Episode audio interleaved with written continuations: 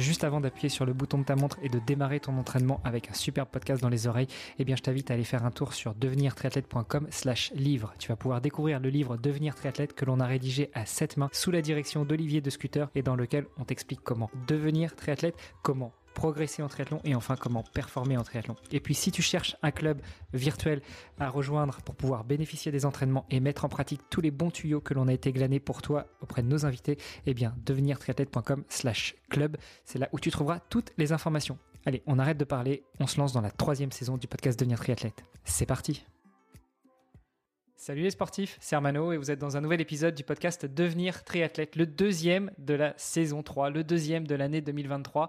Et euh, bah, pour fêter ça, il y a toujours Olivier de Scooter qui m'accompagne. Salut Olivier. Salut Armano, salut à toutes et à tous.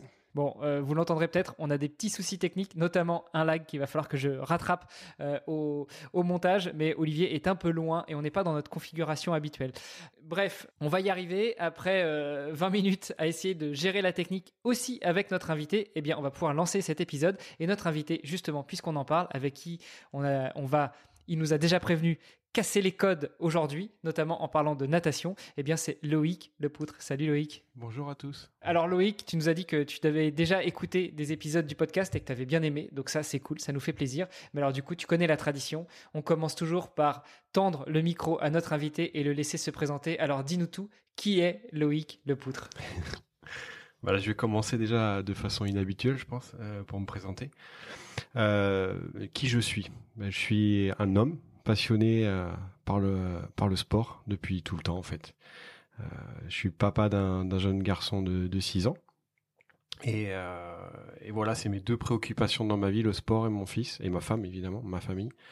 C'est comme ça que je vais me présenter avant de dire ce que je fais dans la vie, parce que souvent on se présente en, expliquant ce qu'on fait dans la vie, mais voilà, je, suis avant tout un passionné par le sport et j'adore ça depuis tout le temps. J'ai pratiqué pas mal d'activités sportives, que ce soit collectives ou individuelles. Euh, mais je viens du vélo, euh, on va dire, c'est mon sport principal euh, quand quand j'ai été j'étais ado. donc pour tout vous raconter, de formation, je suis masseur kinésithérapeute spécialisé dans le sport. À la sortie de, de, mes études, donc j'ai fait médecine puis l'école de, de kiné IFMK à Bordeaux quand je suis sorti, j'ai monté un cabinet spécialisé dans le sport euh, dès, dès, dès, les premiers mois de, qui ont suivi l'obtention de mon diplôme. Euh, j'ai travaillé dans, dans ce cabinet-là pendant 12 ans. Et euh, au bout de 12 ans, je me suis reconverti en, tant qu'entraîneur exclusivement. Donc évidemment, je suis pas, je suis pas passé de kiné à entraîneur du jour au lendemain, puisque déjà en, pendant mes études, je, je, je passais mes diplômes d'entraîneur euh, dans, dans le vélo, et puis j'ai à la sortie de de, de mon diplôme, j'ai aussi enchaîné sur un, une, une formation universitaire en préparation physique et mentale. Euh, parce que bah, j'ai toujours été passionné par par ce côté-là. Et j'ai fait kiné pour travailler dans le sport. Et très vite en fait je me suis aperçu de ma de mes limites en tant que praticien où euh, le système de santé était beaucoup plus enfin est seulement orienté en France sur le curatif et pas du tout sur le préventif. Et euh, je ne pouvais pas travailler dans un contexte euh, on va dire légal comme je voulais. Et, et donc j'ai décidé de, de basculer sur un mode de travail différent et c'est pour ça que je suis devenu, euh, enfin que je suis devenu, j'étais déjà entraîneur pendant que j'étais kiné, mais que j'ai vraiment basculé à 100% en tant qu'entraîneur euh, dans tous les sports, hein, que ce soit les sports collectifs ou individuels, euh, pour pouvoir euh, en amont éviter la blessure chez les pratiquants et pas les avoir tout le temps au cabinet à répétition. Voilà qui je suis. Alors pour pas les avoir tout le temps au cabinet, est-ce que c'était très égoïste, c'était pour éviter d'avoir des sportives ou des sportifs blessés, ou est-ce que justement c'était dans un objectif beaucoup plus altruiste, c'était comme tu le disais de, pallier à cette à cette limitation du système de santé euh, franco-français qui est effectivement d'être beaucoup plus curatif que préventif? Ah mais c'est réellement en fait euh, de voir la limite de, de, de, ce que je pouvais proposer aux gens. Et je me et je, en fait je, je, commençais à plus le supporter en fait parce que euh, j'allais pas au bout des choses. Euh, forcément vous soignez quelqu'un il s'en va il revient. Et vous savez très bien pour pour la raison pour laquelle il revient c'est parce qu'il pratique mal son activité physique. Voilà tout simplement. Et donc ça à un moment donné je me regarde le matin je me lève voilà. Alors évidemment il y a eu d'autres paramètres de ma vie qui ont fait que que j'ai été enfin que je me suis que j'ai franchi le pas. Hein. Je veux dire que ça, je l'ai eu pendant longtemps cette réflexion, mais à un moment donné, il y a eu quelque chose qui s'est passé et bam, euh, j'ai dit je vais franchir le pas et, et, cette chose-là, c'était la naissance de mon fils et euh, une mauvaise entente avec un de mes collègues. Et ben, si vous voulez, ça, ça fait le bascule. J'ai dit bah maintenant je vais faire autrement, voilà. Et c'est comme ça que j'ai basculé. Mais le, mais le fond, euh, c'est vraiment ça, c'est que je supportais plus de voir tout le temps les mêmes personnes venir au cabinet parce qu'ils pratiquaient mal leur activité physique, alors que je savais que je pouvais les encadrer en amont pour éviter ça. À, t'entendre, on, a l'impression d'entendre fort le, discours de, de Blaise Dubois, de la clinique du coureur, euh, qu'on a reçu aussi sur le podcast d'ailleurs. Hmm. Est-ce que ça fait partie de tes, euh, tes sources euh, d'inspiration ou pas? Ah bah j'ai été un, des premiers formés par la clinique du coureur en France. Donc je sais plus quand c'était, mais c'était dans les années 2010 par là. Enfin Donc euh, évidemment, Blaise Dubois, je le connais très bien. Et, euh, c'est vraiment, oui, bah c'est voilà, j'ai la même façon de penser. J'ai j'ai expliqué euh, un petit peu, enfin j'ai expliqué pendant même un moment la enfin pas la formation, mais vous savez la conférence de base de la clinique du coureur qu'on fait au grand public. Je l'ai fait plusieurs fois dans la région. Oui, oui, je, je, suis, je, suis en adéquation avec leur, leur façon de penser. Et, voilà, c'est une inspiration aussi pour moi. Ok. Et, et ce côté euh, préventif plutôt que curatif, c'est aussi, euh, c'est aussi quelque chose qu'on voit pas mal dans la, tu sais, dans la médecine orientale. Euh, je sais plus si c'est si c'est en Chine ou ailleurs, mais on dit que là-bas, ton, en fait, tu, tu, tu, tu payes ton médecin quand tu vas bien, mais quand tu es malade, tu le payes pas. Euh, donc ça veut dire qu'en fait tu vas voir ton médecin de manière régulière euh, pour faire de la prévention. Euh, par contre, bah, si tu es malade, c'est que le médecin n'a pas bien fait son boulot. Quoi. Alors que chez nous, c'est l'inverse. Quand tu es malade, tu vas chez le médecin et tu le payes. Eh ben, c'est exactement ça. C'est une problématique de culture.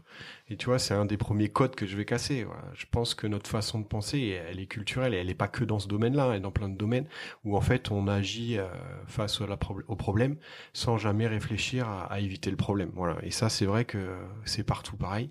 Et dans la performance, on en parlera c'est un peu la même chose en fait. Hein. Vous allez voir que souvent on, réagit au lieu de, prévenir quoi ou, d'anticiper euh, les choses. Donc je suis, c'est un problème culturel. Et c'est vrai que les asiatiques, euh, ils ont à l'inverse une, culture beaucoup plus orientée sur la prévention. du coup, tu t'inspires aussi un petit peu de ces, médecines euh, orientales ou pas? Je travaille, ouais, bah, c'est marrant que tu dises, je travaille avec des gens qui, qui, qui, qui, pratiquent ces, ces médecines, ouais c'est vrai. Donc, euh, mais c'est, ça fait partie d'un outil que j'utilise dans certains cas. Mais c'est, oui, c'est, ça m'arrive, que ce soit les, les, les thérapies énergétiques ou, ou, euh, ou, ou, la médecine japonaise avec euh, l'amoxibustion, toutes ces choses-là, oui, je travaille avec des thérapeutes. Alors moi, je fais pas parce que évidemment, je peux pas tout faire, hein, évidemment. Et puis, vous savez que quand on s'éparpille trop, hein, ben forcément, on devient moins efficace dans, dans, dans, dans, le domaine dans lequel on veut on veut on veut exercer. Donc, j'essaye surtout de collaborer avec avec des personnes et notamment, c'est comme ça qu'on s'est rencontrés avec Pierre qui qui lui est sur la natation et j'aime bien collaborer moi. J'adore ça. Et, quand tu dis, quand tu dis euh, médecine, euh, enfin ou thérapie énergétique, c'est quoi? C'est style euh, shiatsu et, et, compagnie? Ou c'est quoi exactement? Parce que parfois ça peut paraître un peu ésotérique. Ça. Non, non, c'est exactement ça. C'est ça, sur la, toutes les médecines qui vont agir sur les méridiens. Donc ça peut être aussi bien le shiatsu, mais il y a aussi des techniques japonaises qui ont qui ont d'autres noms, ou des ou en Inde aussi ils utilisent aussi des des euh, bah, la médecine ayurvédique qui est aussi euh, ce type de, de fondement. Et l'acupuncture, ça fait partie aussi de cette famille-là, je pense. Exactement. Mais l'acupuncture, c'est euh, chinois, je crois. C'est toi, tu, tu, donc du coup, tu travailles avec des thérapeutes qui, sont dans, enfin, qui, qui, qui, exercent ce type de, de thérapie-là euh, pour tes, tes patients, c'est ça? Euh, mes clients, c'est ça. Parce que maintenant, c'est plus des. Enfin, oui, du coup, maintenant, c'est plus des. Oui, d'accord. Si, tu veux, toutes ces médecines-là ont un objectif de prévention, tu vois. Et évidemment, moi, quand je vais détecter des problématiques euh, dans la, progression des, des, athlètes en fonction de leur objectif ou de, ou de leur vie aussi dans leur vie, je vais pouvoir les orienter vers ces, vers ces thérapeutes ou d'autres, hein, parce que je peux travailler aussi très bien avec des chiropracteurs, des ostéopathes, mais vraiment, je vais en fonction du contexte et du cas particulier, je vais pouvoir les orienter vers ces personnes-là, mais dans un but préventif. Franchement, euh, mon objectif, c'est que les gens ils se blessent pas. Donc tout ce tout ceci, je vais l'utiliser euh, en amont de la blessure pour éviter la blessure. Et, l'expérience fait, avec le temps, maintenant, tu, tu vois, ça va faire euh, huit ans que je fais que je fais que de l'entraînement. J'ai très peu de blessés sur l'année. Et pourtant, j'ai des gens hein, qui peuvent s'entraîner ou être bigorexiques et pourtant ils se blessent pas plus que ça, quoi. Voilà. Je dois sur l'année dernière, je pense que sur j'ai dû avoir une personne ou deux blessés, mais jamais plus de trois semaines, quoi. Pour un pool de combien d'athlètes que tu encadres euh, On va dire une, cinquantaine. c'est ce qui fait quand même un très faible pourcentage. Voilà, et en majorité des triathlètes. Cette méthode, elle est, enfin, tu vas nous en parler un petit peu plus. Hein, tu, tu, vas nous dire en quoi ça consiste, mais est-ce que est-ce que c'est quelque chose qui est compatible aussi avec euh, du sport de haut niveau? Est-ce que tu accompagnes des athlètes de haut niveau qui qui sont euh, pros ou en tout cas euh, qui, qui, sont dans la, la catégorie élite?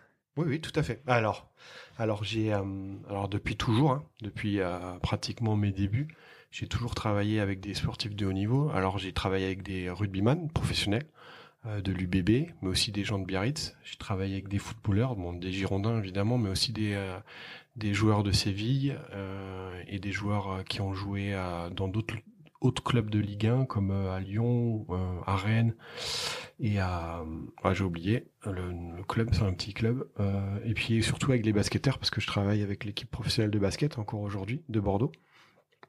Et j'ai été bah, forcément euh, au contact de, nombreux joueurs et, euh, notamment des joueurs qui jouent à NBA comme Eli Okobo ou Boris Dio enfin maintenant il joue plus, mais qui a joué et avec qui bah, j'ai pu collaborer pendant un moment donné. Donc euh, ouais, j'ai travaillé avec tous ces gens-là et aujourd'hui encore, hein, évidemment.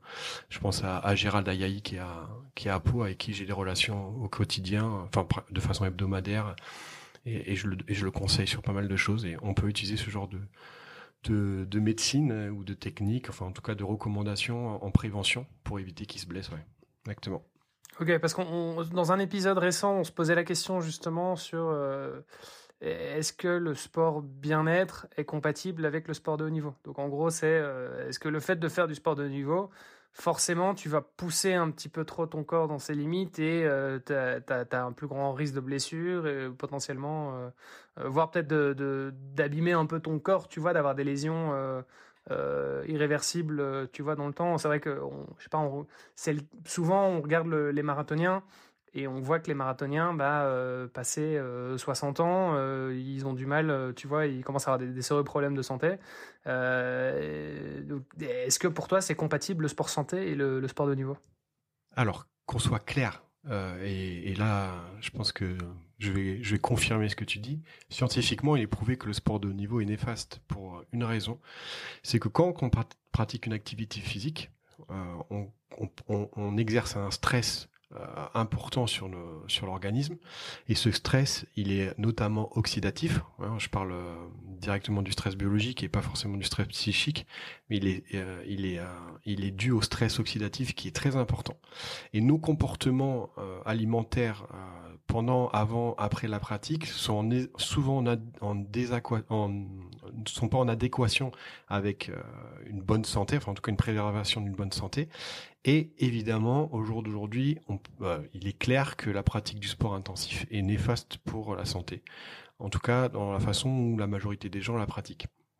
Et c'est là toute la subtilité et le, travail, c'est de trouver euh, vraiment les, d'apporter toutes tes connaissances aux gens euh, que je suis pour éviter ces phénomènes-là, en tout cas les euh, diminuer parce qu'en fait c'est toujours la, façon d'arbitrer entre la santé et augmenter ses performances. Et en fait à un moment donné il faut il faut aussi réaliser que nous entraîneurs quand on a des actions, on peut avoir des actions très néfastes euh, sur l'athlète et euh, bah, je sais pas, euh, je sais pas s'il y a des entraîneurs qui vont écouter, mais même des athlètes, ils ont qui ont eu des entraîneurs qui souvent sont retrouvés au fond du saut. Et l'entraîneur, eh ben, il se met pas forcément hors question parce que de toute façon, il, il a pas l'ouverture d'esprit pour le faire. Et il va se dire, euh, il va se dire, bah, il va reprocher à l'athlète de pas l'écouter ou de pas faire assez ou de pas de pas faire correctement, sans se dire, bah, peut-être que j'ai eu des actions négatives. Et en fait, voilà. Euh, aujourd'hui, euh, la micronutrition, euh, l'épigénétique, l'épigénèse montre que nos actions en tant qu'entraîneur peuvent avoir des effets néfastes et qu'il faut vraiment encadrer et accepter deux fois de faire moins de se remettre en question et d'apporter des éléments extérieurs comme les médecines qu'on entend a parlé, mais aussi surtout le repos et orienter le repos. C'est des choses euh, qu'on va en parler parce que le triathlète, c'est quand même sa spécificité, c'est d'aimer d'aimer en faire toujours plus. Mais en fait, ça n'a pas de sens biologique. Au contraire, euh, voilà. donc oui, hein, je réponds à ta question, Olivier. Le stress, le, sport de haut niveau peut être néfaste pour la santé. Et c'est d'ailleurs paradoxal. Euh, et Denis Richer le dit bien avec une formule, c'est le sport peut rendre malade. Exactement. Je sais pas si vous connaissez Denis Richer, d'ailleurs. Mhm. Déjà, juste avant de réagir, euh, je voudrais saluer l'invité euh, qui s'est euh, rajouté dans, notre, dans notre table virtuelle, parce qu'on voit un petit chat derrière qui est en train de se balader sur ton, sur ton, sur ton placard. Donc, un petit coucou à lui. Voilà, on, est presque dans les conditions du live. Hein.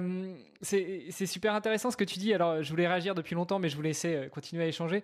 pendant un moment, j'ai eu bon espoir qu'en France, on allait changer un petit peu tout ça, notamment quand on a commencé à parler du sport sur ordonnance. Bon, finalement, on se rend compte que c'est quand même toujours curatif, hein, c'est pas préventif. Euh, quand on va voir son médecin et que le médecin te dit, euh, bah, euh, il faudrait que vous bougiez plus, donc je vais vous donner des séances de sport pour que vous puissiez, pour que vous puissiez faire un petit peu d'activité. alors pour ceux qui sont pas en France, ils connaissent peut-être pas le concept, mais voilà, c'est assez simple. Hein. c'est que maintenant le sport, quand il est prescrit par un professionnel de santé, il peut être pris en charge par l'assurance santé. donc quand on parle du sport, ça veut dire des séances encadrées par un entraîneur ou autre, des séances dans des salles de sport, etc. bon, malheureusement, ça reste que du curatif et pas du préventif. Toi, justement, on comprend bien que tu veux agir beaucoup plus sur le préventif et, pas, euh, et pas dans un objectif euh, égoïste, mais au contraire très altruiste de pouvoir prévenir les blessures, de pouvoir faire en sorte que les sportives et les sportifs puissent bah, pratiquer en toute sérénité, en, toute comment dire, sans aucune blessure, et puis surtout qu'ils puissent continuer à pratiquer. Euh, tu nous parlais euh, justement de euh, suite à la question d'Olivier du fait que le sport peut être néfaste pour la santé, mais tu as bien dit peut. Et, c'est peut-être là qu'on va pouvoir commencer un petit peu plus à rentrer dans le sujet. pourquoi peut et pas est néfaste? J'imagine que ça dépend du point de vue, ça dépend de la façon dont l'athlète ou l'entraîneur va prendre va, prendre en main justement la préparation physique. mais est-ce qu'il n'y a pas un moment où malgré tout ce qu'on essaye de faire, ça, ça va quand même être néfaste alors, euh, non, le sport, le sport à pratiquer de façon normale, justement, a des, effets bénéfiques euh, pour n'importe qui. Ça, c'est, il n'y a pas de remise en question. C'est un dogme scientifique, ça c'est clair. Le problème, c'est l'excès. Alors après, c'est quel est l'excès? Ça, c'est individuel. Hein. ça dépend des personnes. Ça, c'est toujours euh, une réponse à laquelle on peut pas répondre. Je vais pas vous dire, il faut faire 6 heures, 5 heures, 8 heures, 9 heures, 10 heures, 15 heures de sport par semaine pour être en bonne santé. Ça dépendra de plein d'autres, de plein de paramètres, de contexte. Ce qui est, important de comprendre, c'est que ben, il faut là pour répondre à ta question, il faut toujours euh, remettre le contexte. Euh, si c'est quelqu'un qui est déjà en bonne santé, qui va pas pratiquer une activité euh, progressive, de façon progressive, hein, et ça c'est la clinique du coureur l'explique très bien pour les gens qui veulent débuter la course à pied, il faut que ce soit toujours progressif et le fait de façon intelligente, sans excès, forcément, ça va lui amener que des bénéfices. D'accord? On parlait du sport santé et des médecins. Oui, tu as raison, c'est une aberration parce qu'en fait, quelqu'un qui va être en mauvaise santé, donc par exemple un, diabète de type 2 ou avec un taux de cholestérol trop important ou, je ne sais quoi, va aller voir son médecin, elle va lui conseiller de faire du sport, mais en fait, il est déjà pas en aptitude d'en faire. Parce que, pourquoi? Parce qu'il va rajouter un stress à un corps qui est déjà stressé. Et donc, tu as raison. En fait, c'est une aberration. Parce qu'en fait, il faudrait déjà permettre à la personne de pouvoir pratiquer l'activité physique de façon au niveau biologique, de le faire et là ça aura des, bénéfices. On prend par exemple euh, le cas des euh, des personnes qui ont du cholestérol à qui on va donner des, euh, statines. les statines ont un effet sur sur la sécrétion de coenzyme Q10 qui est un antioxydant important. Autrement dit, si euh, tu vas aller faire du sport euh, sous statine sans mettre en place autour une protection, bah, qu'est-ce qui va se passer? Bah, Ça va engendrer euh, un stress oxydatif encore plus important, alors qu'il est déjà important chez une personne comme ça. Et donc, en final, le sport va être plus néfaste, que, bénéfique. Après, pour les gens qui pratiquent le sport dans un, objectif de dépassement de soi, de, compétition, je ne sais quoi, et bien là, c'est là, c'est souvent le comportement qui, qui, qui, va être délétère. C'est l'alimentation pendant l'effort souvent, mais aussi le repos parce qu'au final, peu de personnes comprennent. et aujourd'hui, je me bats tous les jours à dire aux gens de ralentir ou de se reposer peu de personnes comprennent, enfin peu de sportifs comprennent que le repos fait partie intégrante de la de, de, leur messe, c'est-à-dire de, de, du processus d'adaptation du stress euh, de l'entraînement euh, pour amener à la progression. Et ça, je sais pas, c'est peut-être culturel. Ça, tu vois, c'est une question qu'on faudrait qu'on débatte avec euh, des spécialistes, avec des sociologues ou et, et, des neurologues pour savoir enfin des spécialistes de neurosciences pour savoir d'où vient ce comportement où on va toujours à l'excès, toujours vouloir faire plus en, en, pensant que ça va aller, que ça va être, qu'on va progresser, alors que finalement c'est souvent l'inverse, quoi. Euh, je, me permets de te couper.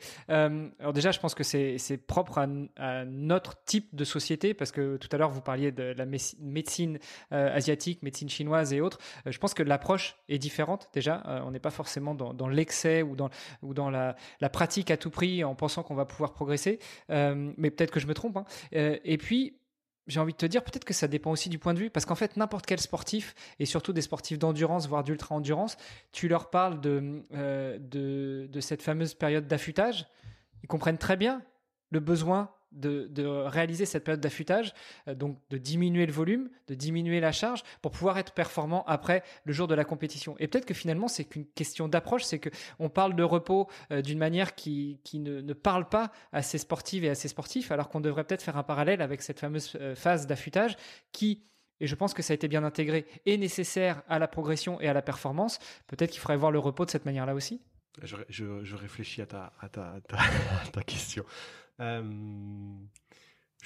je, pense, je pense que dans l'ultra, c'est difficile parce que bah, j'entraîne beaucoup de gens dans l'ultra, que ce soit dans bah, l'Ironman, on je considère pas ça comme comme de l'ultra, mais dans le cyclisme, j'ai beaucoup de gens qui font de l'ultra ou euh, des gens qui font de l'ultra en triathlon.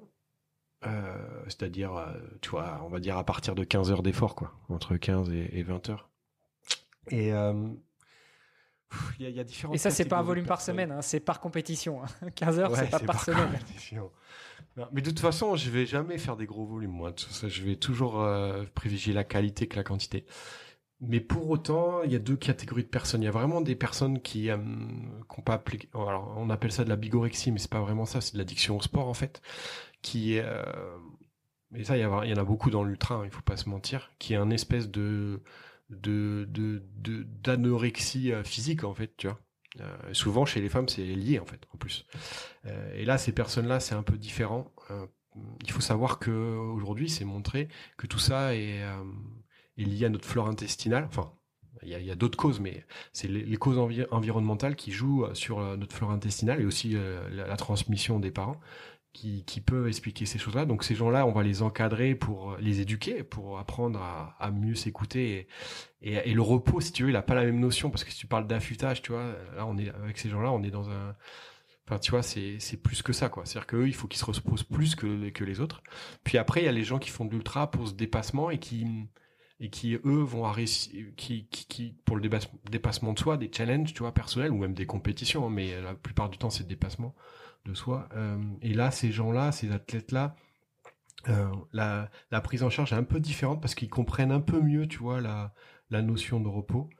Et je pense que l'histoire de, de, faire le parallèle avec l'affûtage va plus leur parler. Alors que l'autre catégorie, euh, c'est pas l'affûtage, tu vois, c'est pas assez quoi.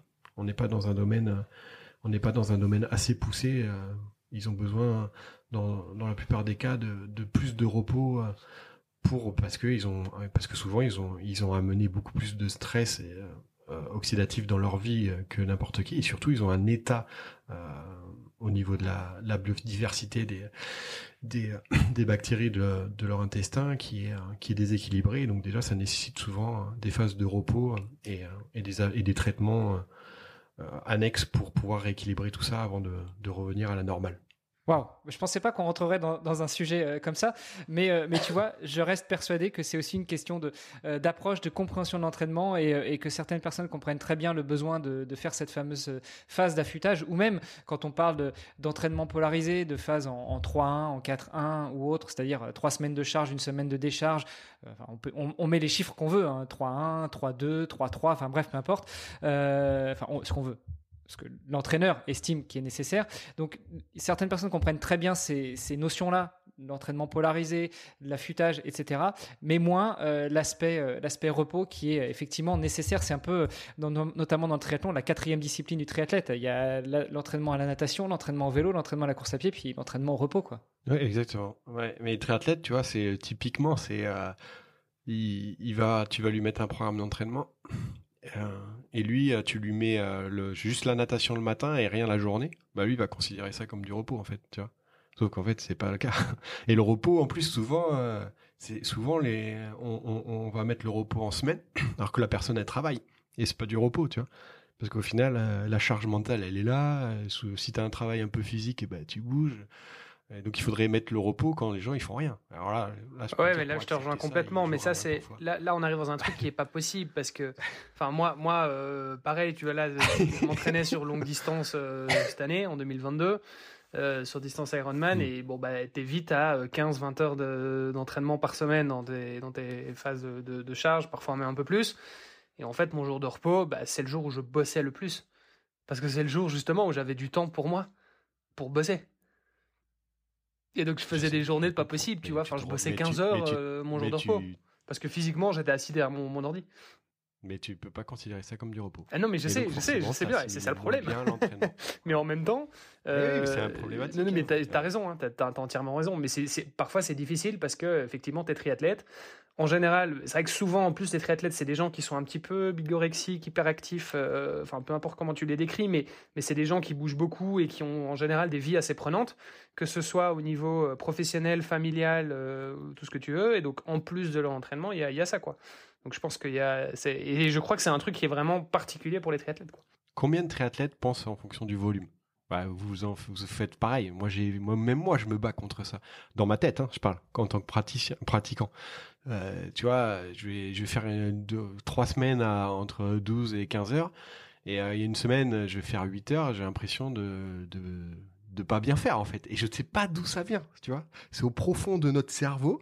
On a, on, a tous ce comportement en faisant du triathlon. On, a l'impression de, que le volume c'est essentiel à la pratique du, triathlon, alors qu'au final ça n'a rien à voir. Et, et euh, mais je sais pas d'où vient ce sentiment profond euh, qu'on ressent tous en fait à la pratique de ce sport. Tu, tu, ah, suis pas d'accord. Ça, tu euh, dis ça n'a rien à voir. il faut quand même un minimum de volume. Enfin, tu prépares un Ironman. Euh, c'est quoi le minimum de volume pour toi par semaine? Bah, ça dépend de la personne, ça dépend de, ce qu'il vise, tu vois. Mais euh, ça dépend de plein de paramètres. Bah, prenons, non, mais prenons la fourchette. enfin, tu vois, prenons une fourchette entre, entre quelqu'un qui veut être finisher sans se blesser et quelqu'un qui veut faire un, un, moins de 9 heures, par exemple. Euh, c'est quoi la fourchette d'entraînement qui, selon toi, est idéale? En fait, tu vois, c'est ce que je dis, c'est la façon dont on réfléchit. Parce qu'en fait, en fait, il y a pas de, il a pas de, en fait, on réfléchit en fonction d'une moyenne hebdomadaire. Mais tu vois, ça peut être, euh, par exemple, euh, deux semaines ou euh, dans l'année, enfin deux semaines à quelques semaines de, de l'Ironman, enfin peut-être à six semaines, huit semaines, tu vas faire deux semaines, trois semaines avec beaucoup plus, et tout le reste de l'année, tu n'auras fait que que huit heures par semaine, tu vois. Ça peut, ça, ça, en fait, de, la moyenne de hebdomadaire minimum à faire n'a pas de sens en fait. Tu vois, ça dépend de plein de choses, du contexte. Quelqu'un qui, tu vois, qui dirige une entreprise, qui a très peu de temps et finalement il faut optimiser son temps, ben la stratégie sera de le faire sur une petite courte période pour euh, pour adapter son son organisme à l'effort qu'il va produire et notamment la durée s'il a juste comme objectif d'être finisher. Et le reste du temps, ben il faudra faire beaucoup plus de qualité pour par rapport à son emploi du temps qui peut pas, qui peut qui peut pas lui fournir plus de temps. Donc euh, ce que je veux dire, c'est la, façon dont on pense la chose qui est qui est pas la bonne en fait. Il euh, n'y a pas un volume hebdomadaire moyen minimum. Tu vois, c'est ça que je veux dire. Par contre, eh ben il y a il y a des choses qu'il faut qu'il faut absolument faire et notamment quand tu veux juste être finisher, eh ben ça va être entre 14 heures et 16 heures. ça dépend de l'Ironman, pardon. Ça va être entre 13 heures et 16 heures. Eh ben, il faut que tu sois capable de faire entre 13 heures et 16 heures de sport dans une journée, quoi. Tu vois ce que je veux dire? C'est ça qu'il faudra entraîner. Mais est-ce que dans toute la dans toute ta prépa, il faut que tu aies une moyenne hebdomadaire? Bah ça, je vais te répondre. Euh, ça D'accord, mais, mais bon, si, si, on précise un petit peu la question, mettons, tu sais, souvent les, les, trois derniers mois avant la course, tu es vraiment dans une préparation spécifique où tu, voilà, tu, tu vas vraiment t'entraîner pour ça. Euh, je veux dire, si, enfin, si tu fais en moyenne euh, moins de, je sais pas, 6 euh, heures par semaine, a priori, c'est pas suffisant, on est d'accord En moyenne, sur les trois derniers mois.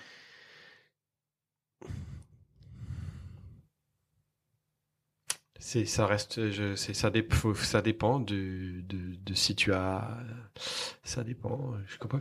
Attends, de, de trouver une formulation différente.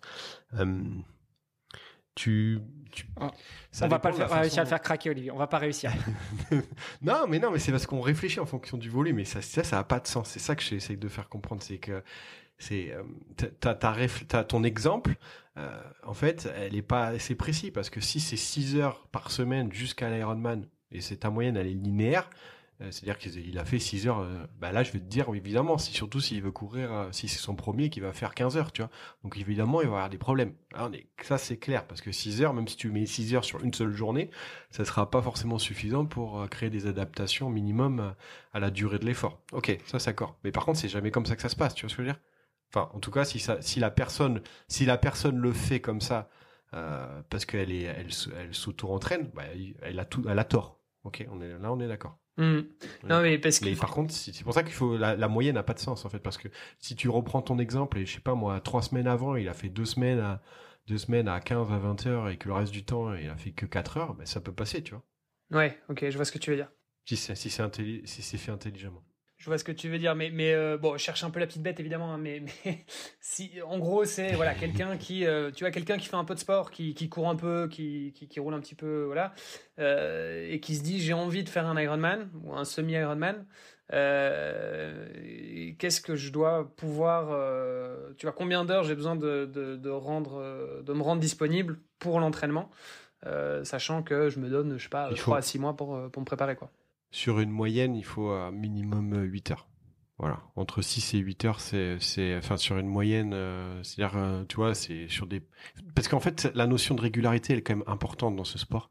Et, euh, si tu, tu vois, à l'inverse de la, du, l'ultra en cyclisme, la, la, régularité en triathlon, elle est, indispensable, bah, notamment parce qu'il y a la course à pied, qui est, qui est, un, qui est un sport qui est, qui est physio, mais aussi technique et qui nécessite une économie de course qu'il faut entretenir. Donc ça déjà, premièrement.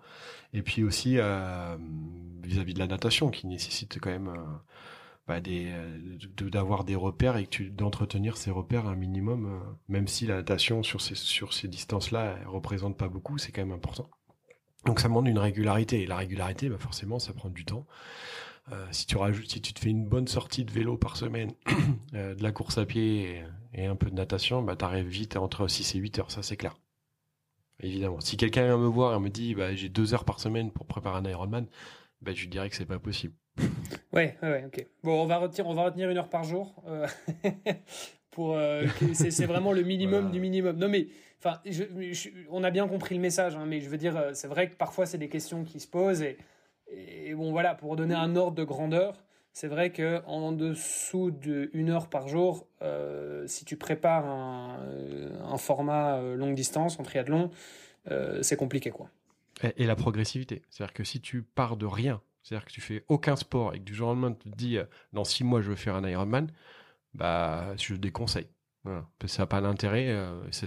à, court terme, tu vas t'amuser, tu vas être fier de toi. Par contre, à moyen terme, les dégâts peuvent être importants. Et pas que euh, ostéo-articulaire. Je parle au niveau biologique. Quoi. Donc il faut une progressivité parce qu'on va créer de l'adaptation et cette adaptation, au fil du temps, va te permettre de viser de plus en plus loin. Tu vois, c'est comme ça qu'il faut voir les choses. Donc euh, avec un minimum de régularité et en même temps une, progression euh, au fil des, des semaines qui est logique et cohérente par rapport à l'objectif. Sur la partie euh, jour de repos, euh, je voulais juste réagir. Euh, mettre le jour de repos le week-end, c'est peut-être pas non plus forcément une bonne idée. Hein. En gros, l'idéal, ce serait vraiment de prendre une journée de congé pendant que les enfants sont à l'école, pendant que la conjointe ou le conjoint sont au boulot. Ça, c'est une journée de repos. Sinon, la journée de repos le week-end, tu sais bien, tes papas, c'est mort aussi, je pense. Hein. sur, sur Sur l'état d'esprit aussi, euh, euh, j'ai envie de dire soit toujours plus, soit croire que plus on va faire de volume et plus on va progresser. Euh, je suis pas d'accord avec toi quand tu dis que pourquoi on est tous comme ça.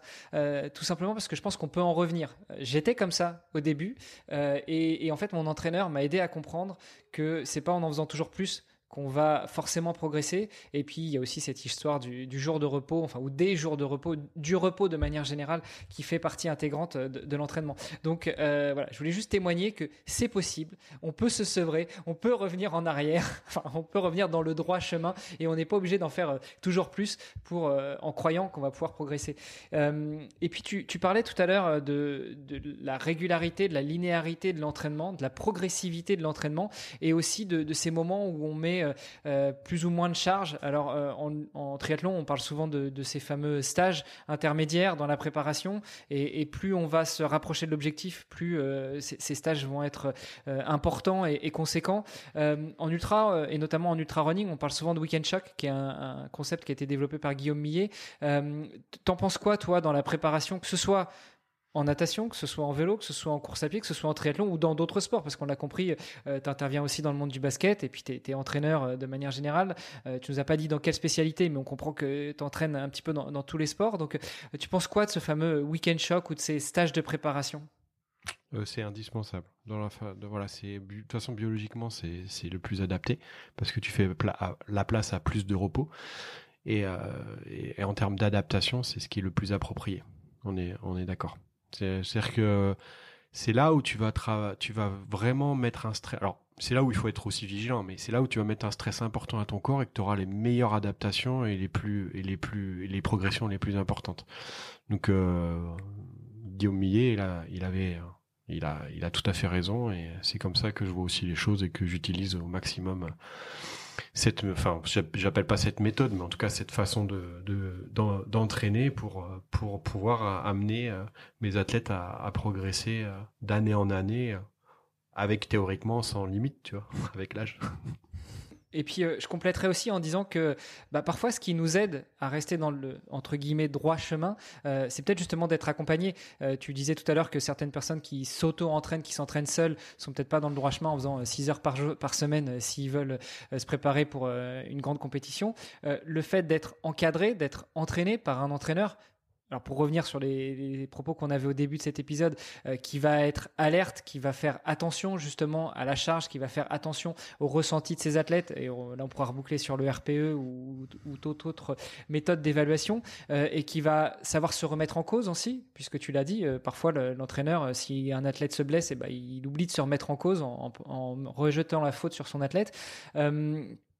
Ouais, peut-être que le fait d'être accompagné euh, va pouvoir aider aussi à relativiser et à rester dans cette euh, dans cet axe euh, qu'on pourrait parler de, du droit chemin, donc de s'entraîner régulièrement, de progresser, enfin d'avoir un entraînement de manière progressive, mais en même temps linéaire, donc s'entraîner régulièrement, s'entraîner de façon progressive, et puis ne pas en faire trop réussir à intégrer que bah, si l'entraîneur te dit aujourd'hui c'est deux heures, aujourd'hui c'est deux heures, c'est pas deux heures de natation plus deux heures de course à pied plus deux heures de vélo.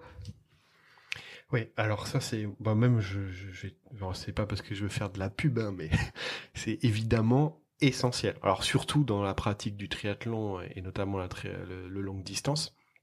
Je reviens sur ce que j'ai dit, on a dit au début. Hein. Le sport à pratiquer de cette façon peut être dangereux. évidemment, avoir un professionnel autour de toi, c'est Enfin, c'est, je vois même pas comment on peut faire on peut, on peut, on peut faire autrement, quoi, sans prendre de risques. Parce que c'est un problématique systémique. C'est-à-dire que comme je, vous avez pu entendre nos propos, euh, nos propos précédents, les problématiques, elles peuvent venir de partout.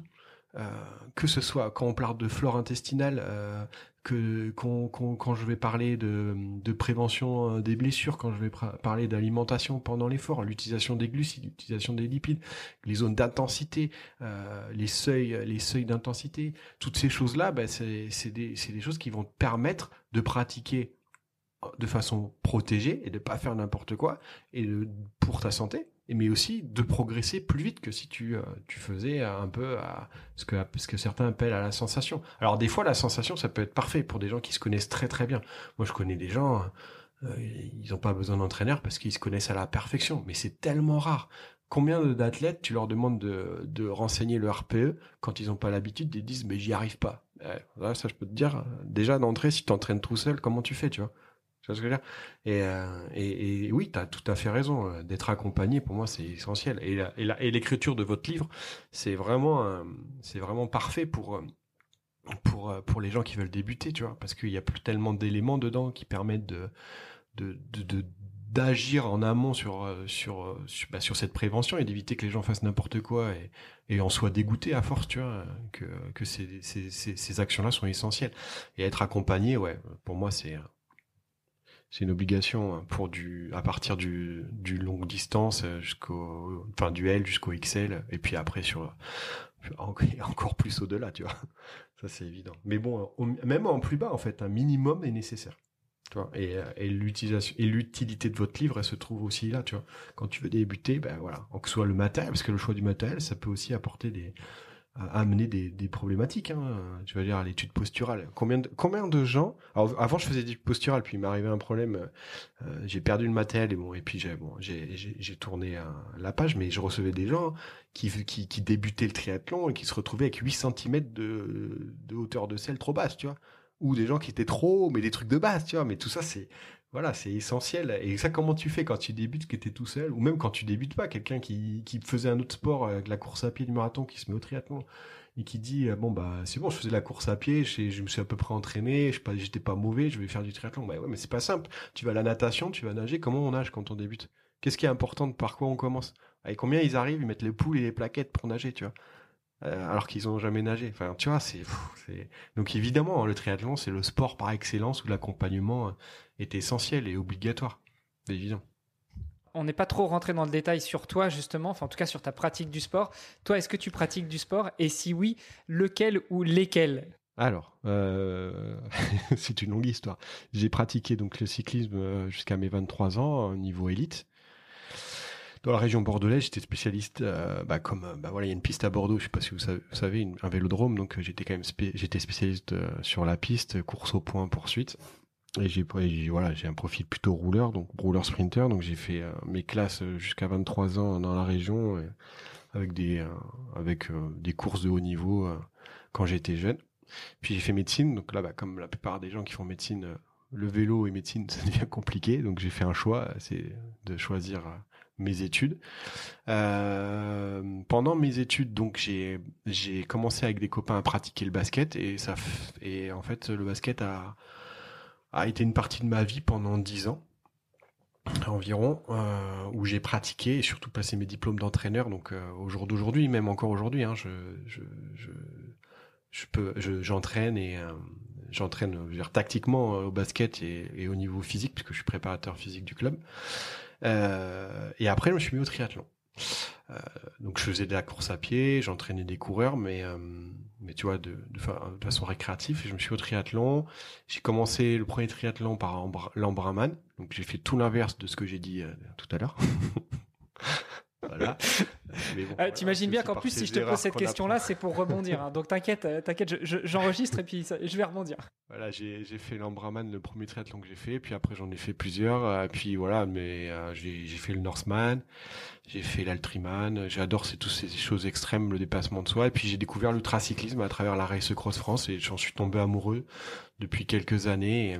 Et, et maintenant, je me consacre au triathlon et à l'ultracyclisme avec cette année comme objectif d'essayer de descendre sous les 9 heures euh, sur Ironman. Mon record c'est 9h40 au Frenchman et cette année je vais essayer de descendre sous les 9 heures. Alors je dis pas que je vais y arriver, mais je vais essayer. J'aime bien me challenger, tu vois. Je trouve que c'est euh, de, réaliser des choses qui paraissent irréalisables, c'est toujours euh, voilà, c'est un peu mon but dans ma vie voilà, je, me challenge comme ça et d'essayer de, faire la race Cross France dans les premiers pour batailler. Voilà, c'est un peu euh, ce que j'essaye de faire. La Race Cross France, pour ceux qui connaissent pas, c'est euh, c'est une course de vélo de 2600 km qui, traverse la France en, une seule étape. Donc ça veut dire qu'en fait le but c'est d'arriver le premier et de gérer son sommeil, son alimentation de façon autonome. Voilà. Et donc euh, le triathlon, ça sera le, le triathlon de Carcan, le Frenchman, le 23, je crois, mai. Voilà, donc 23 mai, le un mois après, je prendrai le départ de la de Race Cross France. C'est mes objectifs de cette année et mon expérience, elle est elle est orientée beaucoup plus sur l'ultra que sur le, sur le court distance en termes de triathlon. Bon, sympa.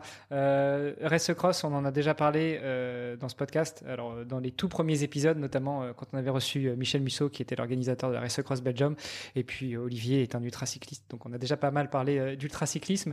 on a parlé aussi du Norseman avec une invitée qu'on a reçue. Enfin, on rebondit sur, sur pas mal de sujets dont tu as parlé. moi, je te posais cette question-là. Forcément, elle était orientée. on a parlé d'entraîneur, on a parlé de professionnel, d'accompagnant, d'avoir les bons conseils. Est-ce que toi, tu t'entraînes tout seul ou est-ce que tu es accompagné et, et, si je réponds, tu t'attends à quoi comme réponse là bah, il y a deux réponses possibles. Soit oui, je suis accompagné parce que comme ça. Et puis, euh, vu que tu viens de nous dire que tu avais commencé le triathlon par le bout qu'il fallait pas prendre, c'est-à-dire l'Ambraman, je me dis peut-être que tu vas nous dire aussi euh, faites ce que je dis, mais pas ce que je fais. Donc euh, non, je m'entraîne tout seul. Eh non, pas du tout. Donc c'est bien, tu es dans, le droit chemin quand même. entraîneur à le faire. En fait, je n'appelle pas ça entraîner par, parce que c'est toujours difficile quand tu es entraîneur de te faire euh, complètement guider. Et puis je suis pas quelqu'un qui lâche prise totalement. Par contre, je collabore avec plusieurs personnes. Alors au niveau nutrition, elle s'appelle Léa Roussel. Euh, elle est micronutritionniste dans plusieurs équipes de, dans plusieurs fédérations et équipes nationales. Elle vient de l'INSEP, elle était euh, spécialiste en gym, Et donc, elle m'accompagne en micronutrition. Euh, et en entraînement, je collabore avec Mathieu Lambert de Cyclisme et Performance, euh, avec qui on, on, échange régulièrement sur mes problématiques d'entraînement. Et euh, j'aime bien me remettre en question et poser des problèmes, tu sais, sur la table comme ça, et, lui te dire l'inverse de ce que tu penses, et comme ça on réfléchit, on fait avancer les choses. Donc euh, j'ai pris conscience aussi de ça, tu vois, avec le temps. Alors évidemment, au début, j'ai toujours fait tout, tout seul, et comme beaucoup de jeunes entraîneurs qui débutaient, j'ai l'impression de tout savoir. Et puis au fil des temps, au fil du temps, je m'aperçois que la, problématique est tellement, est tellement, bah, ce que je disais, systémique, diversifiée, que euh, j'ai l'impression d'apprendre tous les jours et de pas savoir, tu vois. Donc euh, j'aime bien m'entourer de gens euh, pour confronter mes, connaissances, qui parfois peuvent être des croyances, tu vois. De, les confronter avec d'autres personnes et ainsi à faire évoluer le débat et apprendre de chacun, tu vois. C'est un peu comme ça que je fonctionne, donc je, je le fais aussi. Enfin, je le fais comme ça avec moi.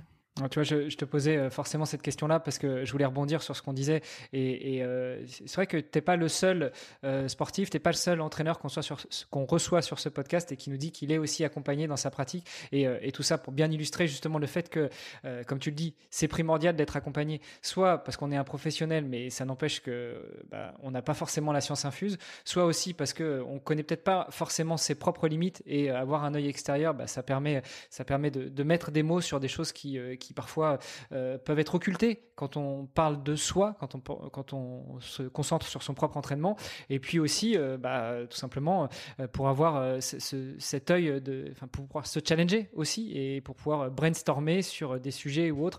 Donc, franchement, j'attendais, j'espérais que tu me dises que tu étais accompagné pour qu'on puisse justement rentrer là-dedans. tu je suis venu vers toi euh, pour t'inviter euh, sur ce podcast parce qu'il y a une chose qui m'a marqué, c'est un post sur LinkedIn euh, où tu es rentré direct, tu as mis les pieds dans le plat, tu nous as dit les triathlètes ne savent pas nager. Tu es triathlète, Olivier triathlète, moi je suis triathlète repenti, entre guillemets. Pourquoi est-ce que l'on ne sait pas nager et comment est-ce qu'on peut résoudre ce problème? Oula, direct. Déjà, je vais parler du constat. Et euh, déjà, le constat, il était personnel. J'ai commencé, quand j'ai commencé le triathlon, je me rappelle, j'allais à la piscine à Bordeaux, là, à Galin, et je passais les 100 mètres en 2,45. Donc, tu vois, j'étais, euh, j'étais un piètre nageur. Euh, et c'est pas comme si j'avais pas de capacité aérobie, tu vois. Donc, donc déjà, j'ai déjà compris qu'il y avait un problème très tôt. Non, mais forcément, forcément, si tu vas dans l'eau avec un ballon de basket, c'est normal que tu mettes 2,45 au 100 mètres. Enfin, j'avais repris un petit peu le vélo avant, donc tu vois, j'avais quand même, voilà, j'avais quand même repris un petit peu euh, une activité aéro. Et donc ouais, bon bah voilà, la natation déjà, j'ai été confronté au problème. J'ai tout de suite, tout de suite hein, pris un accompagnement pour apprendre les bases, parce que je me suis rendu compte que si j'arriverais jamais tout seul, au bout de, trois semaines, même pas trois semaines, au bout de deux semaines, euh, j'ai tout de suite compris.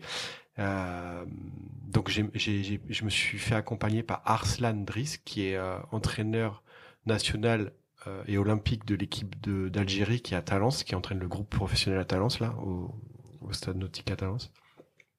Donc il m'a donné des cours, euh, voilà, j'ai appris comme un enfant de, de 6 ans, tu vois. Donc lui c'était un challenge parce qu'il il l'avait jamais fait à des adultes, donc ça a été pas mal. Et ça a été ma, première euh, confrontation avec, euh, tu vois, l'aspect technique de la natation. Et très vite j'ai progressé. je pense qu'en 2-3 mois, je suis très vite descendu sous les 2, minutes au 100 mètres pour me rapprocher des 1,45, tu vois. Vraiment, je pense en 3-4 mois, c'était rapide.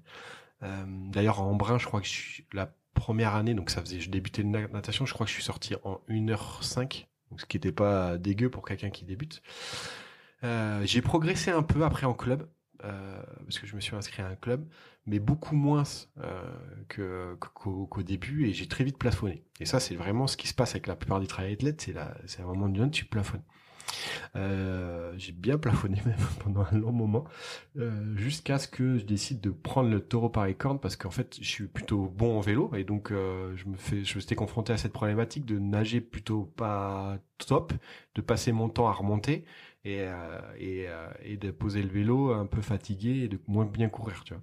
Et, et donc j'ai dit, je suis sûr que la un jalabert quoi. Ouais ouais. Ouais, bon, après, il court pas mal quand même. Moi, j'avais plutôt du mal. Mais autrement, oui, c'est ça, tu vois. Je me rappelle à Vichy, euh, c'était quand c'était encore challenge et que, hum, c'était championnat d'Europe. J'avais fait le half. Euh, j'étais, je crois que j'étais sorti dans les 150. J'avais dû nager, euh, je sais plus combien, 31 ou 32 sur l'alpha. Je sais plus, je sais plus trop, mais j'étais sorti loin et j'avais posé le vélo dans les 10 premiers. Mais euh, j'avais fait une remontée de ouf, mais j'étais, épuisé, tu vois. J'avais mal couru derrière. Parce que, bah parce que quand tu doubles, en fait, t'es euphorique. Et puis, tu sais, un cycliste qui double, qui dépose les mecs et il appuie encore plus fort. Enfin bon. Donc, euh, je me suis dit, il faut que j'améliore la natation. Donc, qu'est-ce que j'ai fait? J'ai appelé Benjamin Sanson, que tout le monde connaît. Enfin, j'espère que les gens qui écoutent le podcast le connaissent. C'est un peu une légende du, du euh, de la natation, euh, enfin, de, du triathlon, pardon, et de la natation française. The Fish, de son surnom, qui a aussi à Bordeaux. Je l'ai appelé et j'ai intégré son groupe d'entraînement pour progresser en natation. Et j'ai pas mal progressé. Hein. Euh, par contre, on travaillait pas de technique, on était que sur des méthodes un peu empiriques et, anciennes, tu vois, à la, hongroise, quoi, où on faisait beaucoup de volume, beaucoup de, crawl. Mais j'ai quand même progressé. Et souvent, les gens qui débutent là et qui sont chez lui, ils progressent vite. Mais euh, j'ai plafonné aussi, tu vois. J'ai plafonné à une 35, une, une 33 euh, de moyenne, enfin même une 35. Donc ce qui me faisait sortir, par exemple, quand j'ai fait 9h40 à, à Ourtin, j'ai dû sortir... j'ai dû sortir en 59, 50, un truc comme ça. Voilà. Donc ce qui est pas mal, mais t'es encore loin de l'objectif d'être devant pour jouer le vélo avec les mecs devant. Parce que par exemple, euh, j'avais fait un triathlon Arcachon euh, où là où là tu nages avec le courant, donc en fait la natation elle, représente presque rien. Et j'ai fini avec les premiers et du coup le vélo avait plus rien à voir, tu vois. Ça a plus rien à voir tu le vélo, tu finis bien moins fatigué et tu le gères beaucoup, tu le gères différemment, tu étais moins emprunté et j'ai bien couru. J'avais couru 38 derrière sur le 10. C'est, euh, c'est pour, je me suis rendu compte de cette problématique de dynamique de course qui est important et qui, et qui permet de, battre des records, en tout cas tes propres records parce que c'est l'économie pendant la course, c'est hyper important. Bah, comme on dit souvent, euh, tu, tu gagnes pas un triathlon avec la natation, mais par contre, tu peux le perdre avec la natation. Et ça illustre bien ce que tu dis, c'est que quand tu te crames en natation, et surtout quand tu n'es pas nageur à la base, euh, tout le reste, enfin les deux autres épreuves qui restent et qui sont les plus longues du triathlon euh, versus la, natation, bah, c'est mal parti. Ouais, et puis, et puis euh, quand es dans, tu sors euh, de natation et que tu te prends le vélo et que tu es avec tes 5 ou 6 qui est à peu près le même niveau, ben, quand tu es dans le train et que tu es derrière, même si tu es à, à 12 mètres, 6 bah, tu as un effet d'aspiration qui fait que tu perds 30 watts, tu vois ce que je veux dire? Tu es plus économe et ça ça et ça ça compte faut pas il faut pas faut pas croire hein.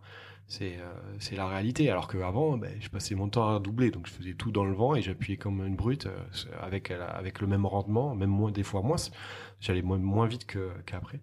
Et donc avec Benjamin, j'ai nagé, je pense, de 2014 jusqu'au Covid, je pense.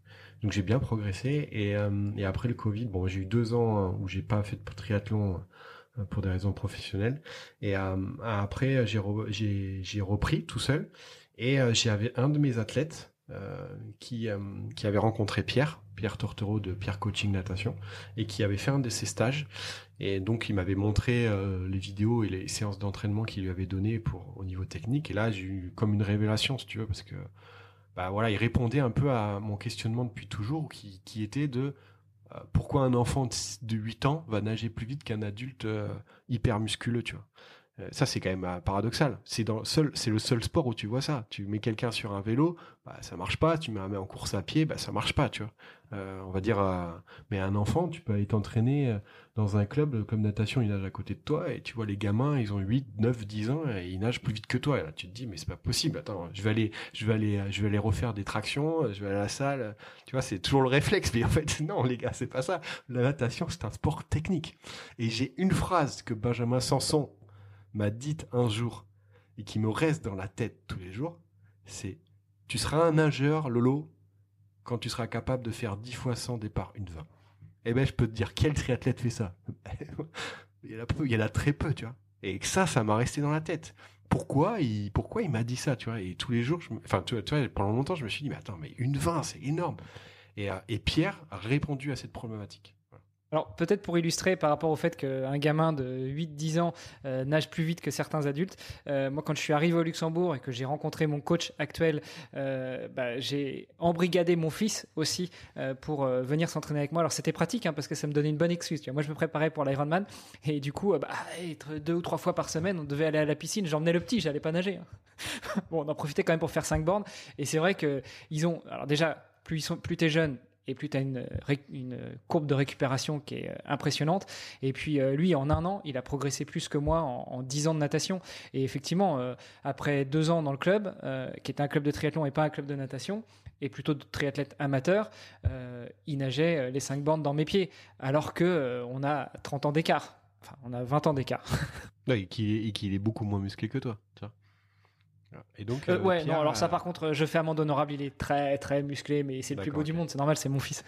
et voilà, et, et, donc Pierre a répondu à cette problématique avec cette méthode euh, dite sensorielle qui fait place à la technique et seulement à la technique. Donc c'est sous, c'est, c'est bon alors après voilà, c'est c'est ça peut pour un triathlète c'est déstabilisant parce qu'en fait tu vas travailler ta technique sans matériel la plupart du temps. Donc là, on est sur vraiment des choses, euh, des choses euh, qui, sont euh, la base de, de, de, de, comment dire, de du placement du corps, de la proprioception aquatique, pardon, c'était ça que je cherchais le mot.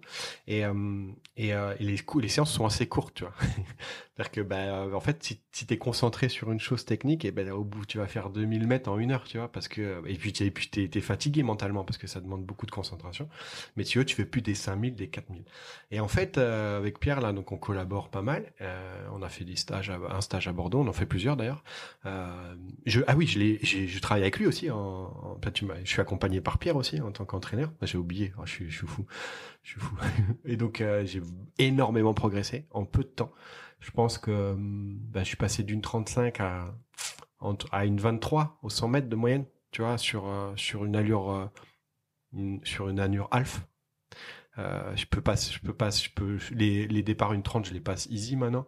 Et surtout, tu vois, je peux nager en allure, tu vois, en 6 x 100, je peux nager une 15, quoi, départ une 30 maintenant, alors qu'avant, euh, c'était pas possible.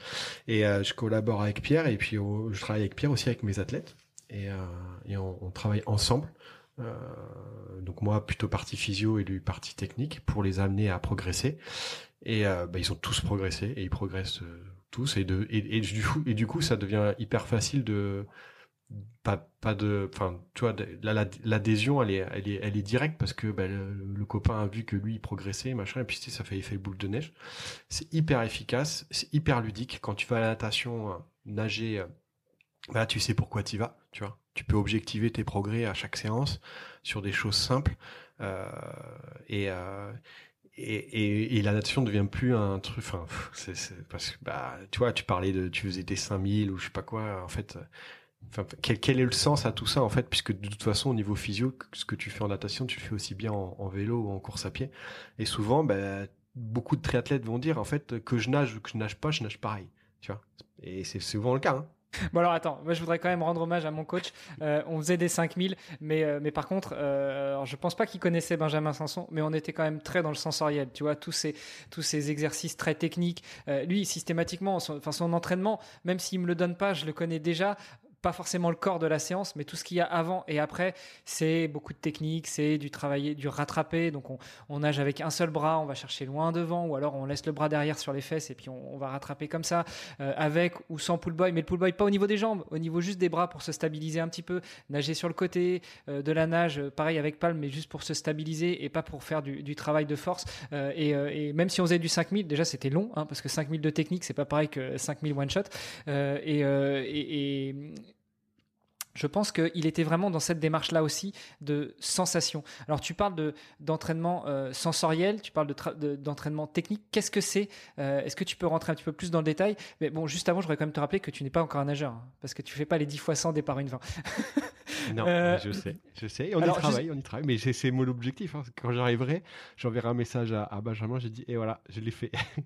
Alors juste pour préciser, hein, pour ceux qui connaissent pas, le départ avec un temps, ça veut dire que c'est le moment entre le, le temps entre le moment où on part et le moment où on arrive. Donc si on dit départ une 20 et qu'on met une 18 pour nager 100 mètres, bah, ça veut dire qu'on nage 100 mètres et on a deux secondes pour récupérer. Donc l'objectif c'est pas de nager le plus vite possible pour avoir le plus de récup possible, c'est de nager au rythme qui nous est demandé, euh, mais effectivement d'avoir la récup la plus longue possible, qui en général colle avec le niveau et le temps qui est demandé. Voilà. C'était juste la petite précision. Donc revenons à ma question. Qu'est-ce que c'est qu'un entraînement sensoriel? Donc c'est tout ce qui va euh, améliorer la proprioception aquatique. Euh, c'est-à-dire la proprioception, c'est le placement de ton corps dans l'espace. Euh, donc et là dans ce cas-là, c'est dans, l'élément eau. Pourquoi? Parce qu'en fait, pour avancer vite, il faut diminuer les freins. Et les freins à l'avancement, c'est la résistance à l'eau, d'accord? Et donc dans ce cas-là, la prise de conscience et souvent c'est le cas hein, des triathlètes de leur position de leur corps dans, l'eau et, pas, et pas acquise. Et donc lui, il va mettre tout en place des éléments euh, techniques, des choses parfois très, simples qui vont permettre de, de, bah, ressentir bah, si tu es horizontal ou pas horizontal, par exemple. Si tu t'allonges, si tu t'allonges pas. Le but, c'est en fait, pour, pour, Pierre, c'est d'être le plus horizontal avec aucun temps mort tout le long de l'avancement. Et en fait, quand tu commences à maîtriser les bases, tu te rends compte d'une chose, c'est que la natation, elle devient plus facile. Et tu comprends aussi pourquoi les enfants, ils y arrivent, tu vois. Parce qu'en fait, tu avances plus facilement et tu as moins de résistance. Et du coup, par exemple, bah, les douleurs musculaires, la fatigue musculaire, euh, elle est de moins en moins présente. Tu euh, parce que ben en fait c'est plus facile d'avancer et euh, donc ça va passer par des, exercices pour améliorer l'horizontalité ça va à des exercices pour améliorer l'allongement le roulis euh, le roulis, c'est euh, le fait d'être parce qu'en fait Pierre, il, il considère, c'est lui et, j'ai perdu le nom de la personne euh, qui est un peu son mentor. Il considère que tu avanceras plus vite sur, plus longtemps tu es sur la tranche, c'est-à-dire que tu es pas à plat sur l'eau, mais à la perpendiculaire de l'eau, parce que les freins à l'avancement seront moins importants. Voilà. Plus tu es émergé, immergé, pardon, plus pareil, tu vas améliorer euh, les freins à l'avancement euh, du fait de ce mouvement de roulis, en fait. Et ça marche euh, très bien. Et, après, il travaille les appuis. Donc la prise d'appui en, trois temps, le catch, la, phase où tu vas pousser et la fin de pousser. Et surtout, et quelque chose qui est peu travaillé dans les clubs de natation, la façon de respirer et la coordination de la respiration sur les mouvements de nage. Et ça, c'est quand même euh, quelque chose qu'on voit très peu euh, dans les clubs de triathlon ou même de, natation, mais euh, c'est alors qu'en fait, tu le fais sans avoir pensé, sans sans cette, sans t'avoir dit, mais en fait, comment on respire dans l'eau? Ben, En fait, on s'est jamais posé la question, mais et en fait, il y a une façon de le faire pour économiser son énergie. Ah, ben, là, tu vas pas y couper. Hein. Tu vas être obligé, de nous en parler. Ah, ah, c'est marrant sur, sur, l'histoire du roulis parce qu'en fait ça va complètement à contre-courant de, de, tout ce que j'ai toujours entendu euh, dans les clubs de tri euh, où je euh, où, j'ai pratiqué. C'est on te dit d'être le plus allongé possible, le plus rectiligne possible, d'aller chercher loin devant et de pas trop bouger, de pas trop faire bouger ton corps, ta hanche pour pas perdre au niveau énergétique. Et là tu nous parles de, de se mettre plus sur la tranche. Donc forcément, bah, quand on nage, on équilibre hein, une fois à droite, une fois à gauche. Donc forcément ça veut dire que on a effectivement ce, ce mouvement de balancier, ce roulis où on va euh, une fois être sur la tranche à droite, une fois être sur la tranche à gauche. Et eh bien je vais même te dire, imagine un coureur à qui tu dis tu te serres pas des bras et tu bouges pas les épaules. Voilà. Pourquoi tu le fais J'ai du mal à l'imaginer. Ben, c'est la même chose, les règles d'avancement sont les, mêmes. donc en fait déjà rien que dans la dans la propulsion, l'utilisation du, du, de la rotation du, du, du, bassin, du tronc par rapport au bassin, du, du rachis par rapport au bassin, va t'amener une force supplémentaire, tu vois. Et en plus, au niveau hydrodynamique, bah, tu, les freins, ils sont, ils sont, ils sont, ils sont moindres. Tu regarderas tous les nageurs de haut niveau, ils ont tous des roulis importants. Ils ont tous des roulis importants et un, et un temps de glisse important. Ça aussi, on oublie chez le triathlète le temps de glisse, tu vois. Euh, et en fait, le temps de glisse, ça, c'est un, c'est un moment indispensable pour pouvoir éviter euh, le ralentissement. Ce qui est paradoxal d'ailleurs. Mon, entraîneur avait vraiment tout compris parce que lui aussi, c'est un grand fan, un grand adepte du, temps de glisse. Euh, bon, je t'avais dit, tu n'allais pas y couper. On a parlé de la respiration, donc il faut que tu nous en dises plus sur comment est-ce qu'on respire? Alors peut-être juste avant, euh, on pose ça là, on va revenir dessus, mais quand tu parles de respiration, de prendre conscience de sa respiration, de prendre conscience de son corps, de prendre conscience de son mouvement, de, de plein de choses, je me demande si tu travailles aussi sur l'aspect préparation mentale et en particulier visualisation. Je te pose cette question-là parce que moi je suis en plein dedans. Mon coach mental, euh, il me fait travailler la visualisation en parallèle de la respiration. Donc on pose d'abord sa respiration, après on visualise et puis après on revient en retravaillant sur la respiration. Tout ça sur, sur, des, sur des phases de 5 minutes, hein, même pas. Euh, il me fait faire des séances de 3 minutes. Euh, il m'a demandé de le faire trois fois par jour, le matin quand je prends mon HRV, le midi après le repas et le soir avant d'aller me coucher. Donc c'est vraiment super rapide. On parle pas d'une séance de méditation qui va durer 7 heures pour, certains, euh, si je prends un Loïc Lemer qui te dit qu'il te fait des, séances de méditation de 12 heures dans la forêt, euh, on n'est pas là-dessus. quoi. On est sur, euh, sur 2 minutes 30, 3 minutes en termes de visualisation. Est-ce que toi, c'est des outils que tu utilises aussi dans ta préparation? Puis après, on viendra sur la respiration. Ce que tu fais, ça s'appelle la cohérence cardiaque. Tu fais un exercice de cohérence cardiaque. Et ça, ça a scientifiquement prouvé des bénéfices pour la santé et, euh, euh, notamment sur l'action sur les mitochondries qui permettent euh, bah, l'oxydation, d'utiliser l'oxygène dans vos cellules. Donc ouais, c'est alors c'est pas quelque chose que j'utilise personnellement, mais que j'ai commencé à regarder. Par contre, je travaille avec quelqu'un qui s'appelle Séverine Bast, euh, qui était sur Bordeaux et maintenant qui est sur Pau, qui euh, accompagne les athlètes que je suis. Toujours pareil, hein, je peux pas tout faire, tu vois. Je peux avoir des compétences partout, donc je, bah, voilà, j'imagine que la personne qui te fait ça, c'est une autre personne que ton entraîneur. Euh, la personne, le préparateur mental, c'est une autre personne que ton entraîneur, j'imagine. Ouais, ouais, c'est une autre personne, c'est une personne que j'ai rencontrée dans le cadre euh, d'un podcast. Et puis, euh, et puis finalement, en fait, là, je me prépare, moi, on en a déjà parlé, donc euh, je vais encore continuer à saouler un petit peu mes, nos auditeurs, mais je me prépare sur un défi de traverser de la France en courant et en nageant. ça aura lieu au mois de mai, donc toi, quand tu seras, quand tu seras sur ton épreuve, bah, moi, je serai en train de, de courir à travers les routes de France. Et, et, en fait, on fait de la préparation mentale à deux, puisque lui va m'accompagner pendant ce mois de, de traversée de la France. Et, et le préparateur mental, qui s'appelle Marc Moedza, à qui je rends hommage, on lui a demandé s'il acceptait de nous faire une prépa mentale à deux. Et donc, on fait non seulement des séances à deux pour euh, essayer de mieux comprendre l'autre, de mieux comprendre ses réactions, mais aussi, euh, moi, j'ai le droit à des séances tout seul, euh, individualisées, où on travaille cette euh, partie respiration, visualisation, cohérence cardiaque et où on mélange un petit peu tout. Voilà. et donc euh, oui, donc euh, je te confirme, mais je travaille avec des personnes, mais moi personnellement, j'ai pas encore commencé, et alors qu'il faudrait que je le fasse. Ah, voilà, tu peux commencer, c'est super simple comme je te disais, hein. trois minutes le matin, trois minutes le soir, et puis ça aide vachement à s'endormir. Bref, bon, bah revenons sur la respiration du coup. Je vais pas te lâcher. tu nous dis que les triathlètes, non seulement ils savent pas nager, ok, on a compris, mais ils savent pas forcément non plus respirer. Comment est-ce qu'on peut bien respirer? Ça passe, j'imagine peut-être déjà par une prise de conscience de la respiration. Exactement, ça passe par une prise de conscience. Ça dépend de plusieurs facteurs, mais on va dire les principes de base et qu'on rencontre chez beaucoup de, nageurs débutants, c'est de bloquer sa respiration pendant les mouvements de, nage, de crawl. Donc déjà, c'est l'erreur, parce qu'en fait, du coup, tu vas la, première conséquence, bah déjà, c'est que tu vas amener, euh, tu vas l'utilisation de l'oxygène au niveau des cellules va être va pas être top, Ensuite, euh, la deuxième conséquence, c'est que quand tu vas inspirer, euh, tu vas prendre plus de temps pour inspirer, et donc du coup, tu vas perdre ton, ton horizontalité. Et on remarque pas ça que chez les nageurs hein, ou chez les triathlètes qui commencent à nager. On remarque ça aussi chez les gens qui commencent à faire de la PPG ou de la muscu. On les voit, ils, bloquent, ils bloquent, ils bloquent, ils deviennent tout rouges, ils ont la tête qui va exploser. Puis après, ils savent pas quand il faut souffler, ils savent pas quand il faut respirer. Mais ça, c'était juste pour la blague. Exactement. Donc la, la, différence avec quand tu es euh, quand tu fais ta PPG où tu peux inspirer plus facilement, là l'inspiration, ben forcément, elle, elle est euh, elle est elle, est forcément à un moment donné du mouvement natatoire euh, et tu peux pas le, substituer. C'est-à-dire si, tu plus d'air et que tu inspires quand tu as la tête dans l'eau, bah, tu vas prendre la tasse.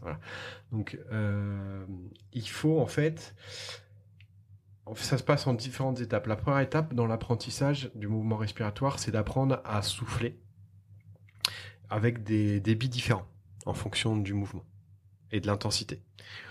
Plus tu vas être intense, plus il faut souffler fort. D'accord? Mais en même temps, si tu es intense et que tu respires tous les trois temps, bah, il faut contrôler le débit pour que tu souffles fort, mais aussi euh, que tu souffles pas tout au bout d'un mouvement. D'accord? Donc là, déjà, tu vois, il y a un premier apprentissage. Et après, dans l'étape d'après, ça va être d'apprendre à souffler fort sur chaque mouvement en fonction de la, vitesse. Et la dernière étape, ça va être de, euh, en fonction de, l'intensité, hein, parce que c'est toujours pareil quand, quand, tu fais un 3008 ou quand tu fais un, un, 750 mètres, c'est quand même pas la même euh, façon de respirer. Mais on va dire que si tu fais du long, tu vas te concentrer à maîtriser ton débit le plus, le plus, le, plus régulier possible pour souffler sur le dernier mouvement avant la prise de respiration le plus fort possible. Ainsi, tu as vidé l'ensemble de, de, ton air de tes poumons et quand tu respires, c'est automatique en fait. Quand tu inspires, c'est automatique. C'est-à-dire que l'inspiration, elle est plus contrôlée. Elle est, tu, tu, tu, fais ton roulis, ta bouche sort de l'eau, et tout de suite, as un appel d'air qui se fait. Du coup, tu réduis le temps d'inspiration et tu gardes l'horizontalité. Donc ça, c'est la, la, la, dernière étape. Et puis après, euh, pour les, euh, quand tu veux faire du court distance ou des épreuves plus intenses, il faut apprendre à euh, ce qu'ils font, ce qui, ce qui, ce qui me fait faire, c'est à bloquer sur sur un mouvement et de souffler progressivement jusqu'à fort sur le troisième mouvement. Et si je nage en deux temps, c'est bloquer un mouvement et souffler tout sur le deuxième. Donc tu vois, c'est vraiment sur l'expiration et le débit qu'il faut apprendre. Mais il faut vraiment y aller par étapes parce que c'est déstabilisant, surtout quand on a pris des habitudes depuis des années. Et au début, euh, en fait, on n'y arrive pas, tu vois, et on s'épuise et on boit la tasse, machin. Et c'est tout un apprentissage à refaire. Tu parles de souffler. Euh, est-ce que c'est mieux de souffler par le nez, par la bouche, euh, par les oreilles? J'exagère. Alors, alors, que quoi, euh, ça dépend des personnes. Mais on va dire que plus tu veux mettre de souffler d'air, plus ça sera facile de le faire sous la bouche. Donc, par moi, personnellement, et je donne mon expérience personnelle, si je fais du, du rapide, par exemple à 400 mètres vite, je vais tout faire par la, la bouche. Et vous allez voir, en plus, c'est, c'est fascinant parce que c'est plus facile l'effort, tu vois de souffler fort, ce qui est paradoxal parce que tu me dis c'est plutôt en inspirant que l'effort sera plus facile, mais en fait non. De souffler fort par la bouche à chaque mouvement, ben, ça, rend l'oxygénation musculaire meilleure et donc tu ressens moins la difficulté de l'effort. Et euh, par contre sur du long, si je fais un, un 1000 mètres, un 1500 mètres aéro, je vais souffler par la, le nez. Mais sur le même principe. Moi, je régule pas mal ma respiration aussi euh, par rapport à l'intensité en alternant. Euh, je vais très souvent, très rarement sur du deux temps, mais je suis plutôt entre 5, euh, entre 5 et 7. quand c'est vraiment intense, je suis sur du 3 temps en général. et, puis, et puis sinon, je suis entre 5 et 7. Et c'est vrai que ça permet aussi de pas mal réguler. Et là, tu n'as pas le choix. Tu es obligé d'apprendre à souffler parce que faire un 7 temps où tu vas souffler sur le, sur le 7 temps et après tu vas ouvrir la bouche pour respirer, tu, finis, tu finis en hyperventilation et tu vas pas au bout du au bout du bassin. Quoi. Dans, les, euh, dans les séances que je fais, souvent j'ai euh, la récup qui, en, qui comprend un 50 mètres euh, avec le moins de mouvement respiratoire, enfin, moins de respiration possible. Et, et là, es, là aussi, tu es obligé de contrôler ton débit et d'apprendre justement ce qu'est ce qu'est un, débit et comment tu, tu, tu dois le, maîtriser, surtout quand tu fais à culbute, parce que quand tu arrives sur une piscine de, de 25, quand tu arrives au 25, il faut que tu culbutes et que tu pas respiré encore et que normalement sur la culbute tu souffles plus fort pour éviter que l'eau rentre dans tes narines, ben là tu apprends vraiment à contrôler ton débit en amont et, après. Et, là, tiens, on est sur la partie technique. Un truc que j'ai appris il y a très, très peu de temps, euh, ça fait euh, deux ans, je crois, euh, c'est la respiration après la culbute. Alors, ok, normalement, tu respires juste avant de culbuter pour pouvoir après bien souffler quand tu culbutes. Et après, à quel moment tu respires? Moi, je vais, je vais juste euh, partager encore une fois une anecdote. J'avais toujours l'habitude de prendre ma respiration, culbuter, sortir le bras, respirer, et puis après enchaîner sur, euh, sur mon rythme de nage. Et puis, bah, quelqu'un m'a tout simplement dit, mais écoute, ça te coûtera pas grand chose en termes euh, euh, de, de, temps de maintien de ta respiration, mais essaye de respirer juste deux ou trois mouvements après avoir culbuté. En gros, tu respires, tu culbutes, tu fais deux ou trois mouvements et là tu respires. L'avantage, c'est que tu vas énormément gagner en termes d'hydrodynamisme puisque bah, finalement, si tu respires dès que tu as fini ta culbute, tu sors ton bras, enfin tu sors ta tête et forcément tu sors le bras, euh, bah, tu vas déjà mettre un frein à ta, à ta progression. Alors que si finalement tu fais deux trois mouvements, là tu vas être plus, hydrodynamique, tu seras déjà allongé et tu auras euh, repris un rythme de nage à peu près normal. Et là, tu peux sortir la tête. Toi, euh, quel est ton, ton, ton, avis, ton point de vue là-dessus Ou peut-être euh, celui de Pierre qui t'entraîne à la, natation sensorielle? Sur la reprise de nage, après la culbute, c'est un mouvement ou deux. alors moi j'aime, je faisais deux jusqu'à maintenant, comme tu dis. Et puis il m'a appris à faire un et au final tu respires dans la vague et tu, tu, perds pas la vitesse de la poussée, donc euh, c'est aussi pas c'est aussi pas trop mal. Mais c'est tout ce que tu as dit est tout à fait vrai. Euh, bah déjà, il faut déjà apprendre à culbuter parce que ça c'est pas donné à tout le monde. Hein, et je pense que de, ceux qui nous écoutent, la majorité le culbute pas. Mais euh, l'apprentissage de la culbute c'est essentiel, notamment bah, pour maîtriser sa respiration. Donc ça fait partie de cet apprentissage-là. Et puis aussi, euh, évidemment, pour rester relâché euh, et, garder un rythme régulier qui va être euh, en, corrélation avec ce que vous allez faire en eau libre, c'est aussi indispensable. Ouais, puis on le rappelle, hein, dans la phase de culbute, il y a respirer, culbuter, donc faire faire cette ce demi-tour, appuyer sur le mur avec les pieds et pousser et onduler. Hein. Donc quand tu dis que tu respires un ou deux mouvements après la culbute, c'est après l'ondulation. Donc t'es pas à un mouvement, euh, enfin t'es pas à 3 mètres après avoir touché le bord. Hein. Tu es, déjà à, 10 mètres peut-être. Ouais, si tu pousses fort, ouais, et que, que tu euh, essayes d'aller vite, ouais, mais autrement t'es es souvent entre 5 et 10, ouais. C'est ça. Euh, bon, on a fait on a fait un bon tour. Une question toute bête. Euh, je te disais tout à l'heure, j'ai fait un tour sur ton LinkedIn et, euh, tu mets que tu as été physiothérapeute et puis tu as été physiologiste. Euh, quelle est la nuance, sachant que quand on a reçu Blaise Dubois, il nous expliquait la différence entre physiothérapeute, physiothérapeute, physiologiste et kiné, comme on, les appelle en France. Pour toi, c'est quoi la différence entre physiothérapeute et physiologiste? Bah, physiothérapie, c'est la personne qui va amener des thérapies pour maîtriser, enfin pour enfin, prévenir ou, euh, ou, ou, guérir des problématiques au niveau du corps humain. Et physiologiste, c'est celui qui va étudier la physiologie, donc la biologie, et amener des, des éléments extérieurs pour améliorer cette biologie. Tu vois, c'est il y en a une notion du corps et l'autre qui a une notion euh, beaucoup plus intérieure du corps, tu vois, et des, et des cellules.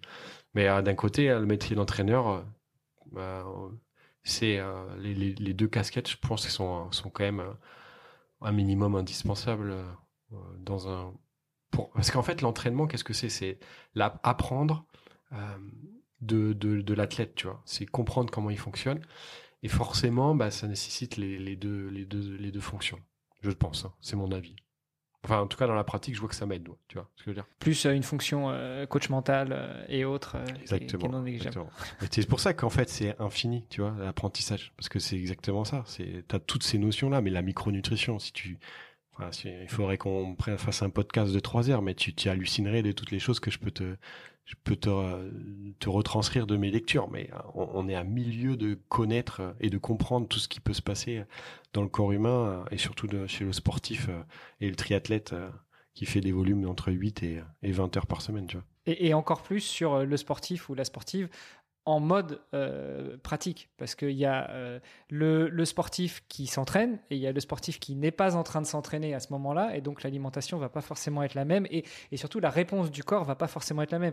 Manger euh, des noix de pécan pendant que tu cours et manger des noix de pécan pendant que tu es assis dans ton canapé, c'est peut-être pas forcément la même chose. Ah mais, je vais même te dire rien à voir parce que les noix, de pécan sont riches en acides gras et donc pendant l'effort, bah, manger que des noix de pécan, bah, c'est dangereux pour votre organisme. Pourquoi? Bah, Parce que euh, je vais faire court. Hein. je sais que tu vas me poser des questions, mais il faudra pas trop approfondir parce que si tu me lances là-dedans, je vais jamais m'arrêter. Euh... on va y aller, on va y aller, on va y aller. le rôle des glucides à l'effort. Euh, je sais pas si vous en avez parlé des régimes cétogènes ou de ces choses-là. Le rôle des glucides à l'effort, il n'est pas que énergétique, il est aussi fonctionnel. Autrement dit, les glucides ne servent pas qu'à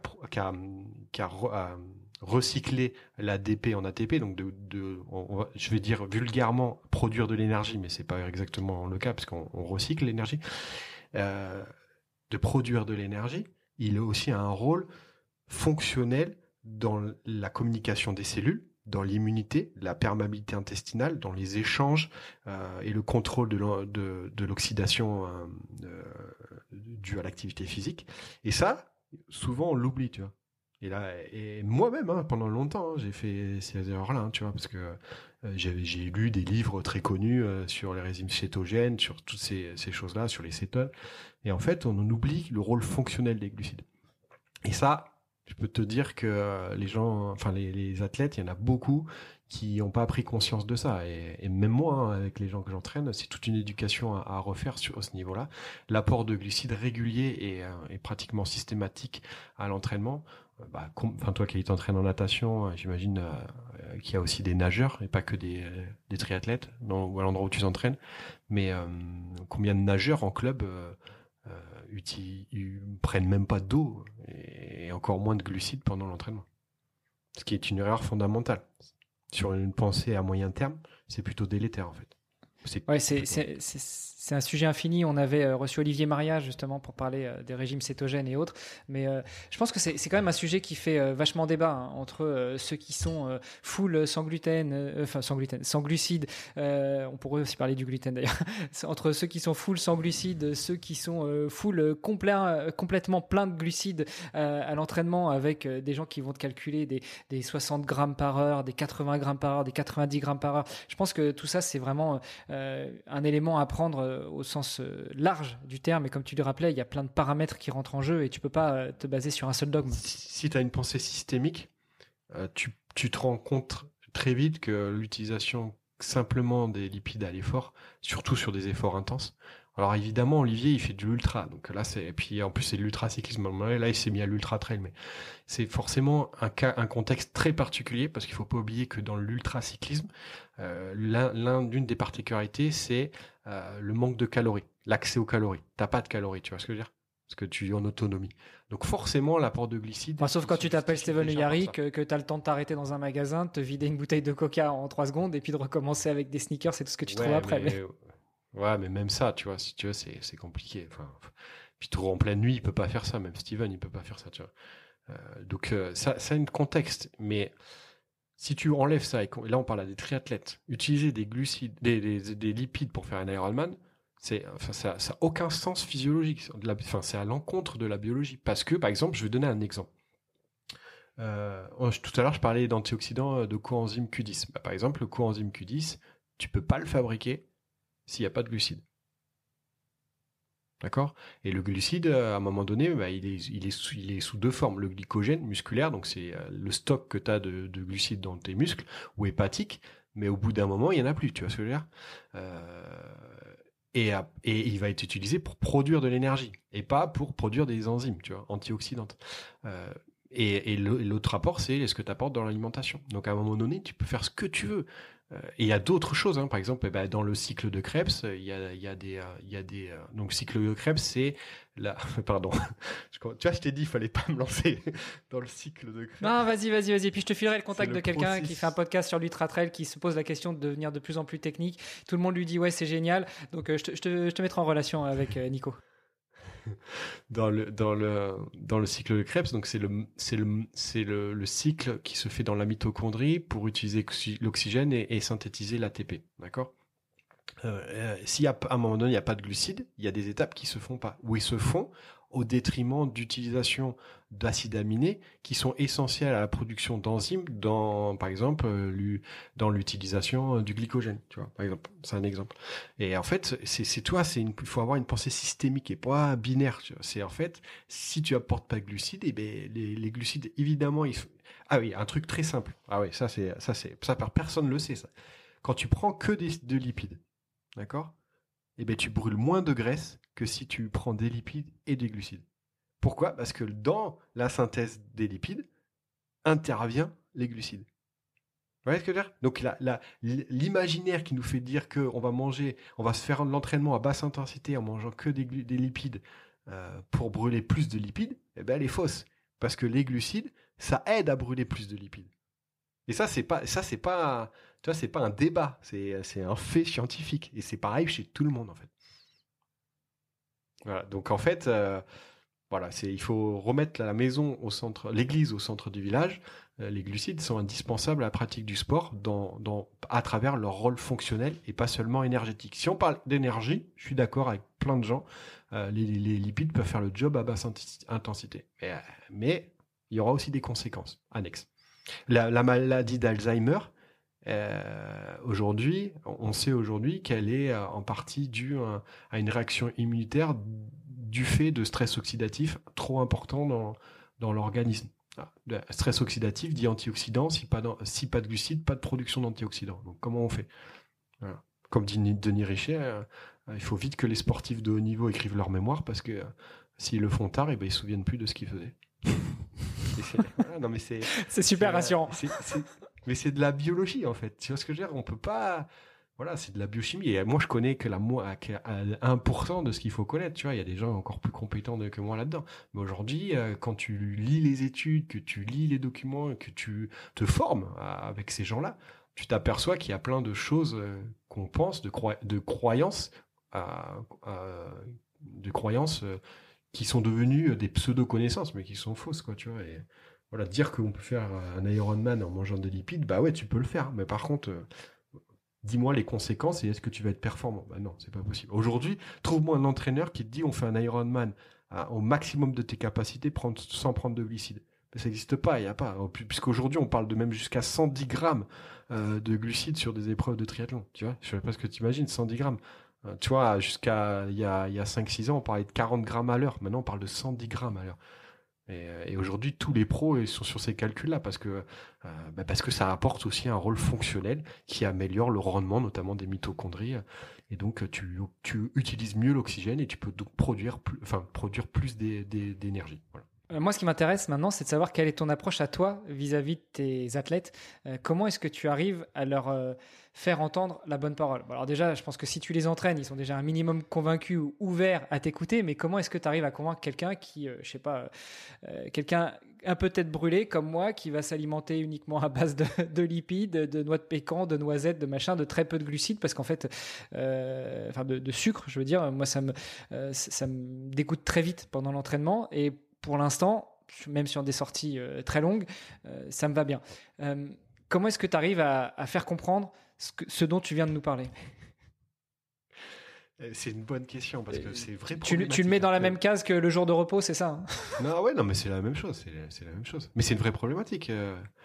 Alors Mano, c'est c'est une vraie c'est une vraie problématique et, j'entraîne des gens hein, qui ont les mêmes comportements que toi. Euh, je pense que je commence à, trouver la solution. C'est de faire. Euh, ben, c'est pour ça que tu me demandais pourquoi j'avais un micro parce que je fais des podcasts et notamment sur ces thèmes-là avec des, intervenants extérieurs qui ont des compétences dans ces deux domaines-là et qui ont donc une légitimité une légitimité supérieure à la mienne et qui permet de faire prendre conscience de certaines choses avec les gens. C'est un travail qui est long, c'est une éducation qui est longue parce que tu casses pas mal de dogmes, euh, de pas de dogmes, mais tu casses pas mal de de choses qui euh, d'idées reçues. des pseudo-dogmes. Ouais d'idées reçues ouais c'était le mot que je cherchais. Tu casses pas mal d'idées reçues et, euh, et forcément bah, ça prend du temps. Mais euh, voilà. Donc je fais des, des ce qu'on appelle des capsules tu vois entre 30 minutes et une heure sur un sujet très précis. Et voilà. Par exemple là, bah, là la, dernière fois j'ai fait une capsule avec un micronutritionniste sur le glucide et le rôle fonctionnel des glucides pendant l'effort et, et, en dehors de, du truc avec des, des détails. Là on rentre dans les détails mais si tu veux bah là ça légitime ton discours tu vois je pense que c'est voilà, je, je, cherche encore la formule, mais tu as raison, hein, c'est pas facile. Bon, alors je, je t'amenais aussi là-dessus justement parce que tu, tu as un micro, tu nous parles de ton podcast.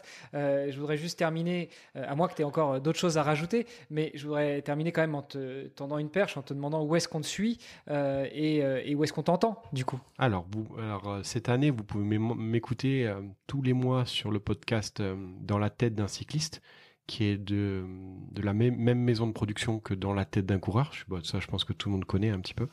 Donc, euh, c'est animé par Arnaud Manzanini, qui est aussi lui euh, son propre podcast qui s'appelle Ultra Talk. Donc, j'interviens tous les mois sur euh, sur l'aspect entraînement, sur différents sujets. Donc là, vous pouvez m'écouter là. J'ai un propre podcast moi qui s'appelle Ultra Limite, qui parle ben, de la, ma rencontre avec des gens ordinaires mais extraordinaires en même temps. Donc euh, des gens, bah voilà, hein, des gens que j'ai rencontrés dans ma vie qui font. Alors, il, il, y a, il, y a, il va y avoir aussi autant des, des sportifs euh, comme des basketteurs, des footballeurs, mais aussi euh, des triathlètes, des cyclistes, des gens que j'ai rencontrés dans ma vie qui ont des histoires euh, particulières et, et, intéressantes à entendre. Sur les premiers épisodes, je parle de mon aventure à la Race Cross France, un peu ma façon de dire, bah, je parle de moi au début et après je laisse la place aux autres. Voilà. Et autrement, après, j'ai une page j'ai une page Instagram, je poste très peu sur les réseaux sociaux, elle s'appelle elle s'appelle Head Coach Into the Wild. Euh, mais bon, vous pouvez quand même retrouver pas mal d'actualités euh, de temps en temps dessus. Et après, euh, j'utilise pas, j'utilise pas Facebook moi, j'utilise que LinkedIn euh, pour pour pouvoir amener des, des choses comme ce que tu as pu lire sur sur la natation. voilà ce que je fais et après, euh, et après voilà. Ouais, puis qui ont fait qu'on a pu, euh, on a pu échanger et, euh, et que tu es là aujourd'hui dans le podcast. Donc je te remercie déjà d'avoir accepté notre invitation. J'utilise Nolio aussi pour ce, pour la comme plateforme d'entraînement. Et sur Nolio, vous pourrez trouver mon portail, mon portail, enfin ma page entraîneur. Par contre, je, je, je ne vends pas de, de plan d'entraînement c'est tout fait quoi. Euh, dans sur le parce qu'ils ont une ils ont une marketplace. Je j'ai pas mm. je, je m'y suis pas mis parce que j'ai pas le temps et puis c'est pas tu vois c'est pas mon je suis pas je suis pas convaincu par ce genre de choses enfin c'est pas ça c'est pas ça que je veux dire. Je, suis pas ouais, je suis pas convaincu déjà mais bon ça c'est personnel. Et mais je suis pas adepte de comment dire de l'uniformisation de l'entraînement. Donc du coup euh, voilà j'ai juste un portail entraînement avec mes mes deux prestations que je peux offrir et, voilà, vous pouvez me retrouver sur la plateforme Nolio, qui est une belle plateforme française. Je sais pas ce que tu utilises toi, mais euh, ah bah, Mon entraîneur utilise Nolio parce que je lui ai demandé d'utiliser parce que Nolio euh, me soutient dans la préparation de mon défi. Et puis euh, on a déjà reçu Alexandre à quelques reprises sur le podcast et je l'ai reçu aussi sur d'autres podcasts. Donc nous on, les aime bien Nolio et puis effectivement Cocorico c'est français, donc il faut les mettre en avant. Exactement, c'est ça. Voilà, ça vous pouvez me retrouver tout, tout ça et puis bah, j'espère qu'on qu'on se reverra, qu'on reparlera de sujets encore plus passionnants. Parce qu'on n'a pas parlé de course à pied de vélo aussi, c'est aussi passionnant. on, pourrait, on pourrait effectivement pas mal en parler. Euh, il faut, euh, ça, ça me fait penser aussi en parlant d'ultracyclisme et de vélo, il faut que je retende le micro à Steven Le Yarrick pour venir euh, sur ce podcast. juste pour finir, Loïc, on a l'habitude de terminer le podcast en demandant à notre invité, vu que le podcast s'appelle Devenir triathlète, donc Loïc, comment devenir triathlète à ton avis Eh, mets-toi dans le contexte. Quelqu'un qui, qui prend contact avec toi. J'avais déjà réfléchi à la, à la, question. ah, ok. Bon. Je, je vais. Euh, euh, c'est une question de passion déjà. C'est-à-dire qu'il faut le faire avec conviction et euh, avec une envie de réaliser quelque chose qui vous paraît insurmontable. Je pense que c'est la meilleure façon de commencer.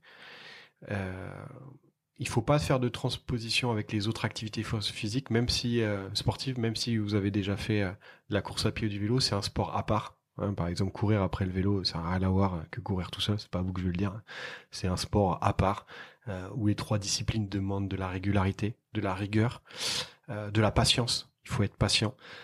parce que l'apprentissage peut être long, notamment au niveau technique, et de vous faire encadrer même pour débuter, enfin surtout pour débuter, pour partir sur des bonnes bases, comme j'ai pu l'exprimer à travers mon expérience personnelle. Euh, ben voilà, c'est comme ça que je, je dirais à quelqu'un qui vient me voir euh, si elle veut commencer le triathlon. Prends ton temps, sois patient et euh, ne te donne pas de limites. bah écoute, je pense que c'est je pense que c'est une. Bah, pas que dans le temps, hein, ne donne pas de limite. Tout à l'heure, je, parlais de Nico qui a le podcast euh, Let's Ride Podcast et, son motto, c'est de dire euh, si vous pensez que c'est impossible, faites-le pour vous prouver que vous avez tort. J'aime beaucoup cette approche et ça rejoint un petit peu ce que tu disais. Et donc, euh, je, pense qu'on se fixe pas. Il faut pas se fixer de limite dans le temps, ok, mais aussi dans, dans la réalisation, dans, l'imaginaire de ce qu'on est capable de faire. écoute, je pense que c'est une très belle façon de clôturer cet épisode. Olivier, si tu ici les studios, Olivier, est-ce que tu es encore avec nous? Est-ce que tu veux rajouter un petit quelque chose? Oui, oui, je suis toujours là. Euh, bon, j'ai été un petit peu plus discret aujourd'hui parce que petit problème de connexion, ça c'est quand on va enregistrer, euh, mais que euh, on est en vacances au ski dans un petit chalet de montagne et qu'il n'y a pas trop de réseau. donc voilà, c'est dommage parce que en même temps, Loïc, c'était hyper, c'était hyper intéressant. j'ai encore plein de questions, mais bon, ce sera pour ce sera pour une prochaine fois. Donc merci, on a parlé de plein de choses. C'était très divers. On a parlé de technique en natation, on a parlé de, de nutrition, on a parlé parlé d'ultra, on a parlé de d'entraînement au sens large. Enfin voilà, c'était c'était hyper riche. Donc voilà, j'espère qu'on aura l'occasion d'échanger encore, euh, de pouvoir approfondir certains des sujets. Et, euh, puis, bah, écoute, je te dis euh, euh, bon début de saison 2023. Tu as des objectifs qui ont l'air d'être assez excitants. Et puis peut-être qu'on aura l'occasion de se croiser sur l'une ou l'autre course. Et puis, Hermano, les auditeurs, je vous dis à la semaine prochaine. Merci d'avoir écouté cet épisode jusqu'au bout. N'oubliez pas de rejoindre notre groupe Facebook pour discuter avec les invités, commenter et poser vos questions. Et Olivier et moi, nous vous répondrons dans un prochain épisode. À la semaine prochaine. Salut les sportifs.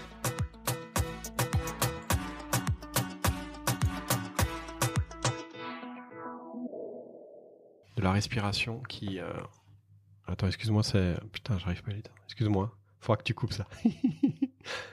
non, je ne coupe rien. Ça s'entend. ça s'entend le. J'ai mon Slack qui s'est allumé, je sais pas pourquoi. Ouais, donc ah, je, disais, la, respira... la, respiration, ça dépend de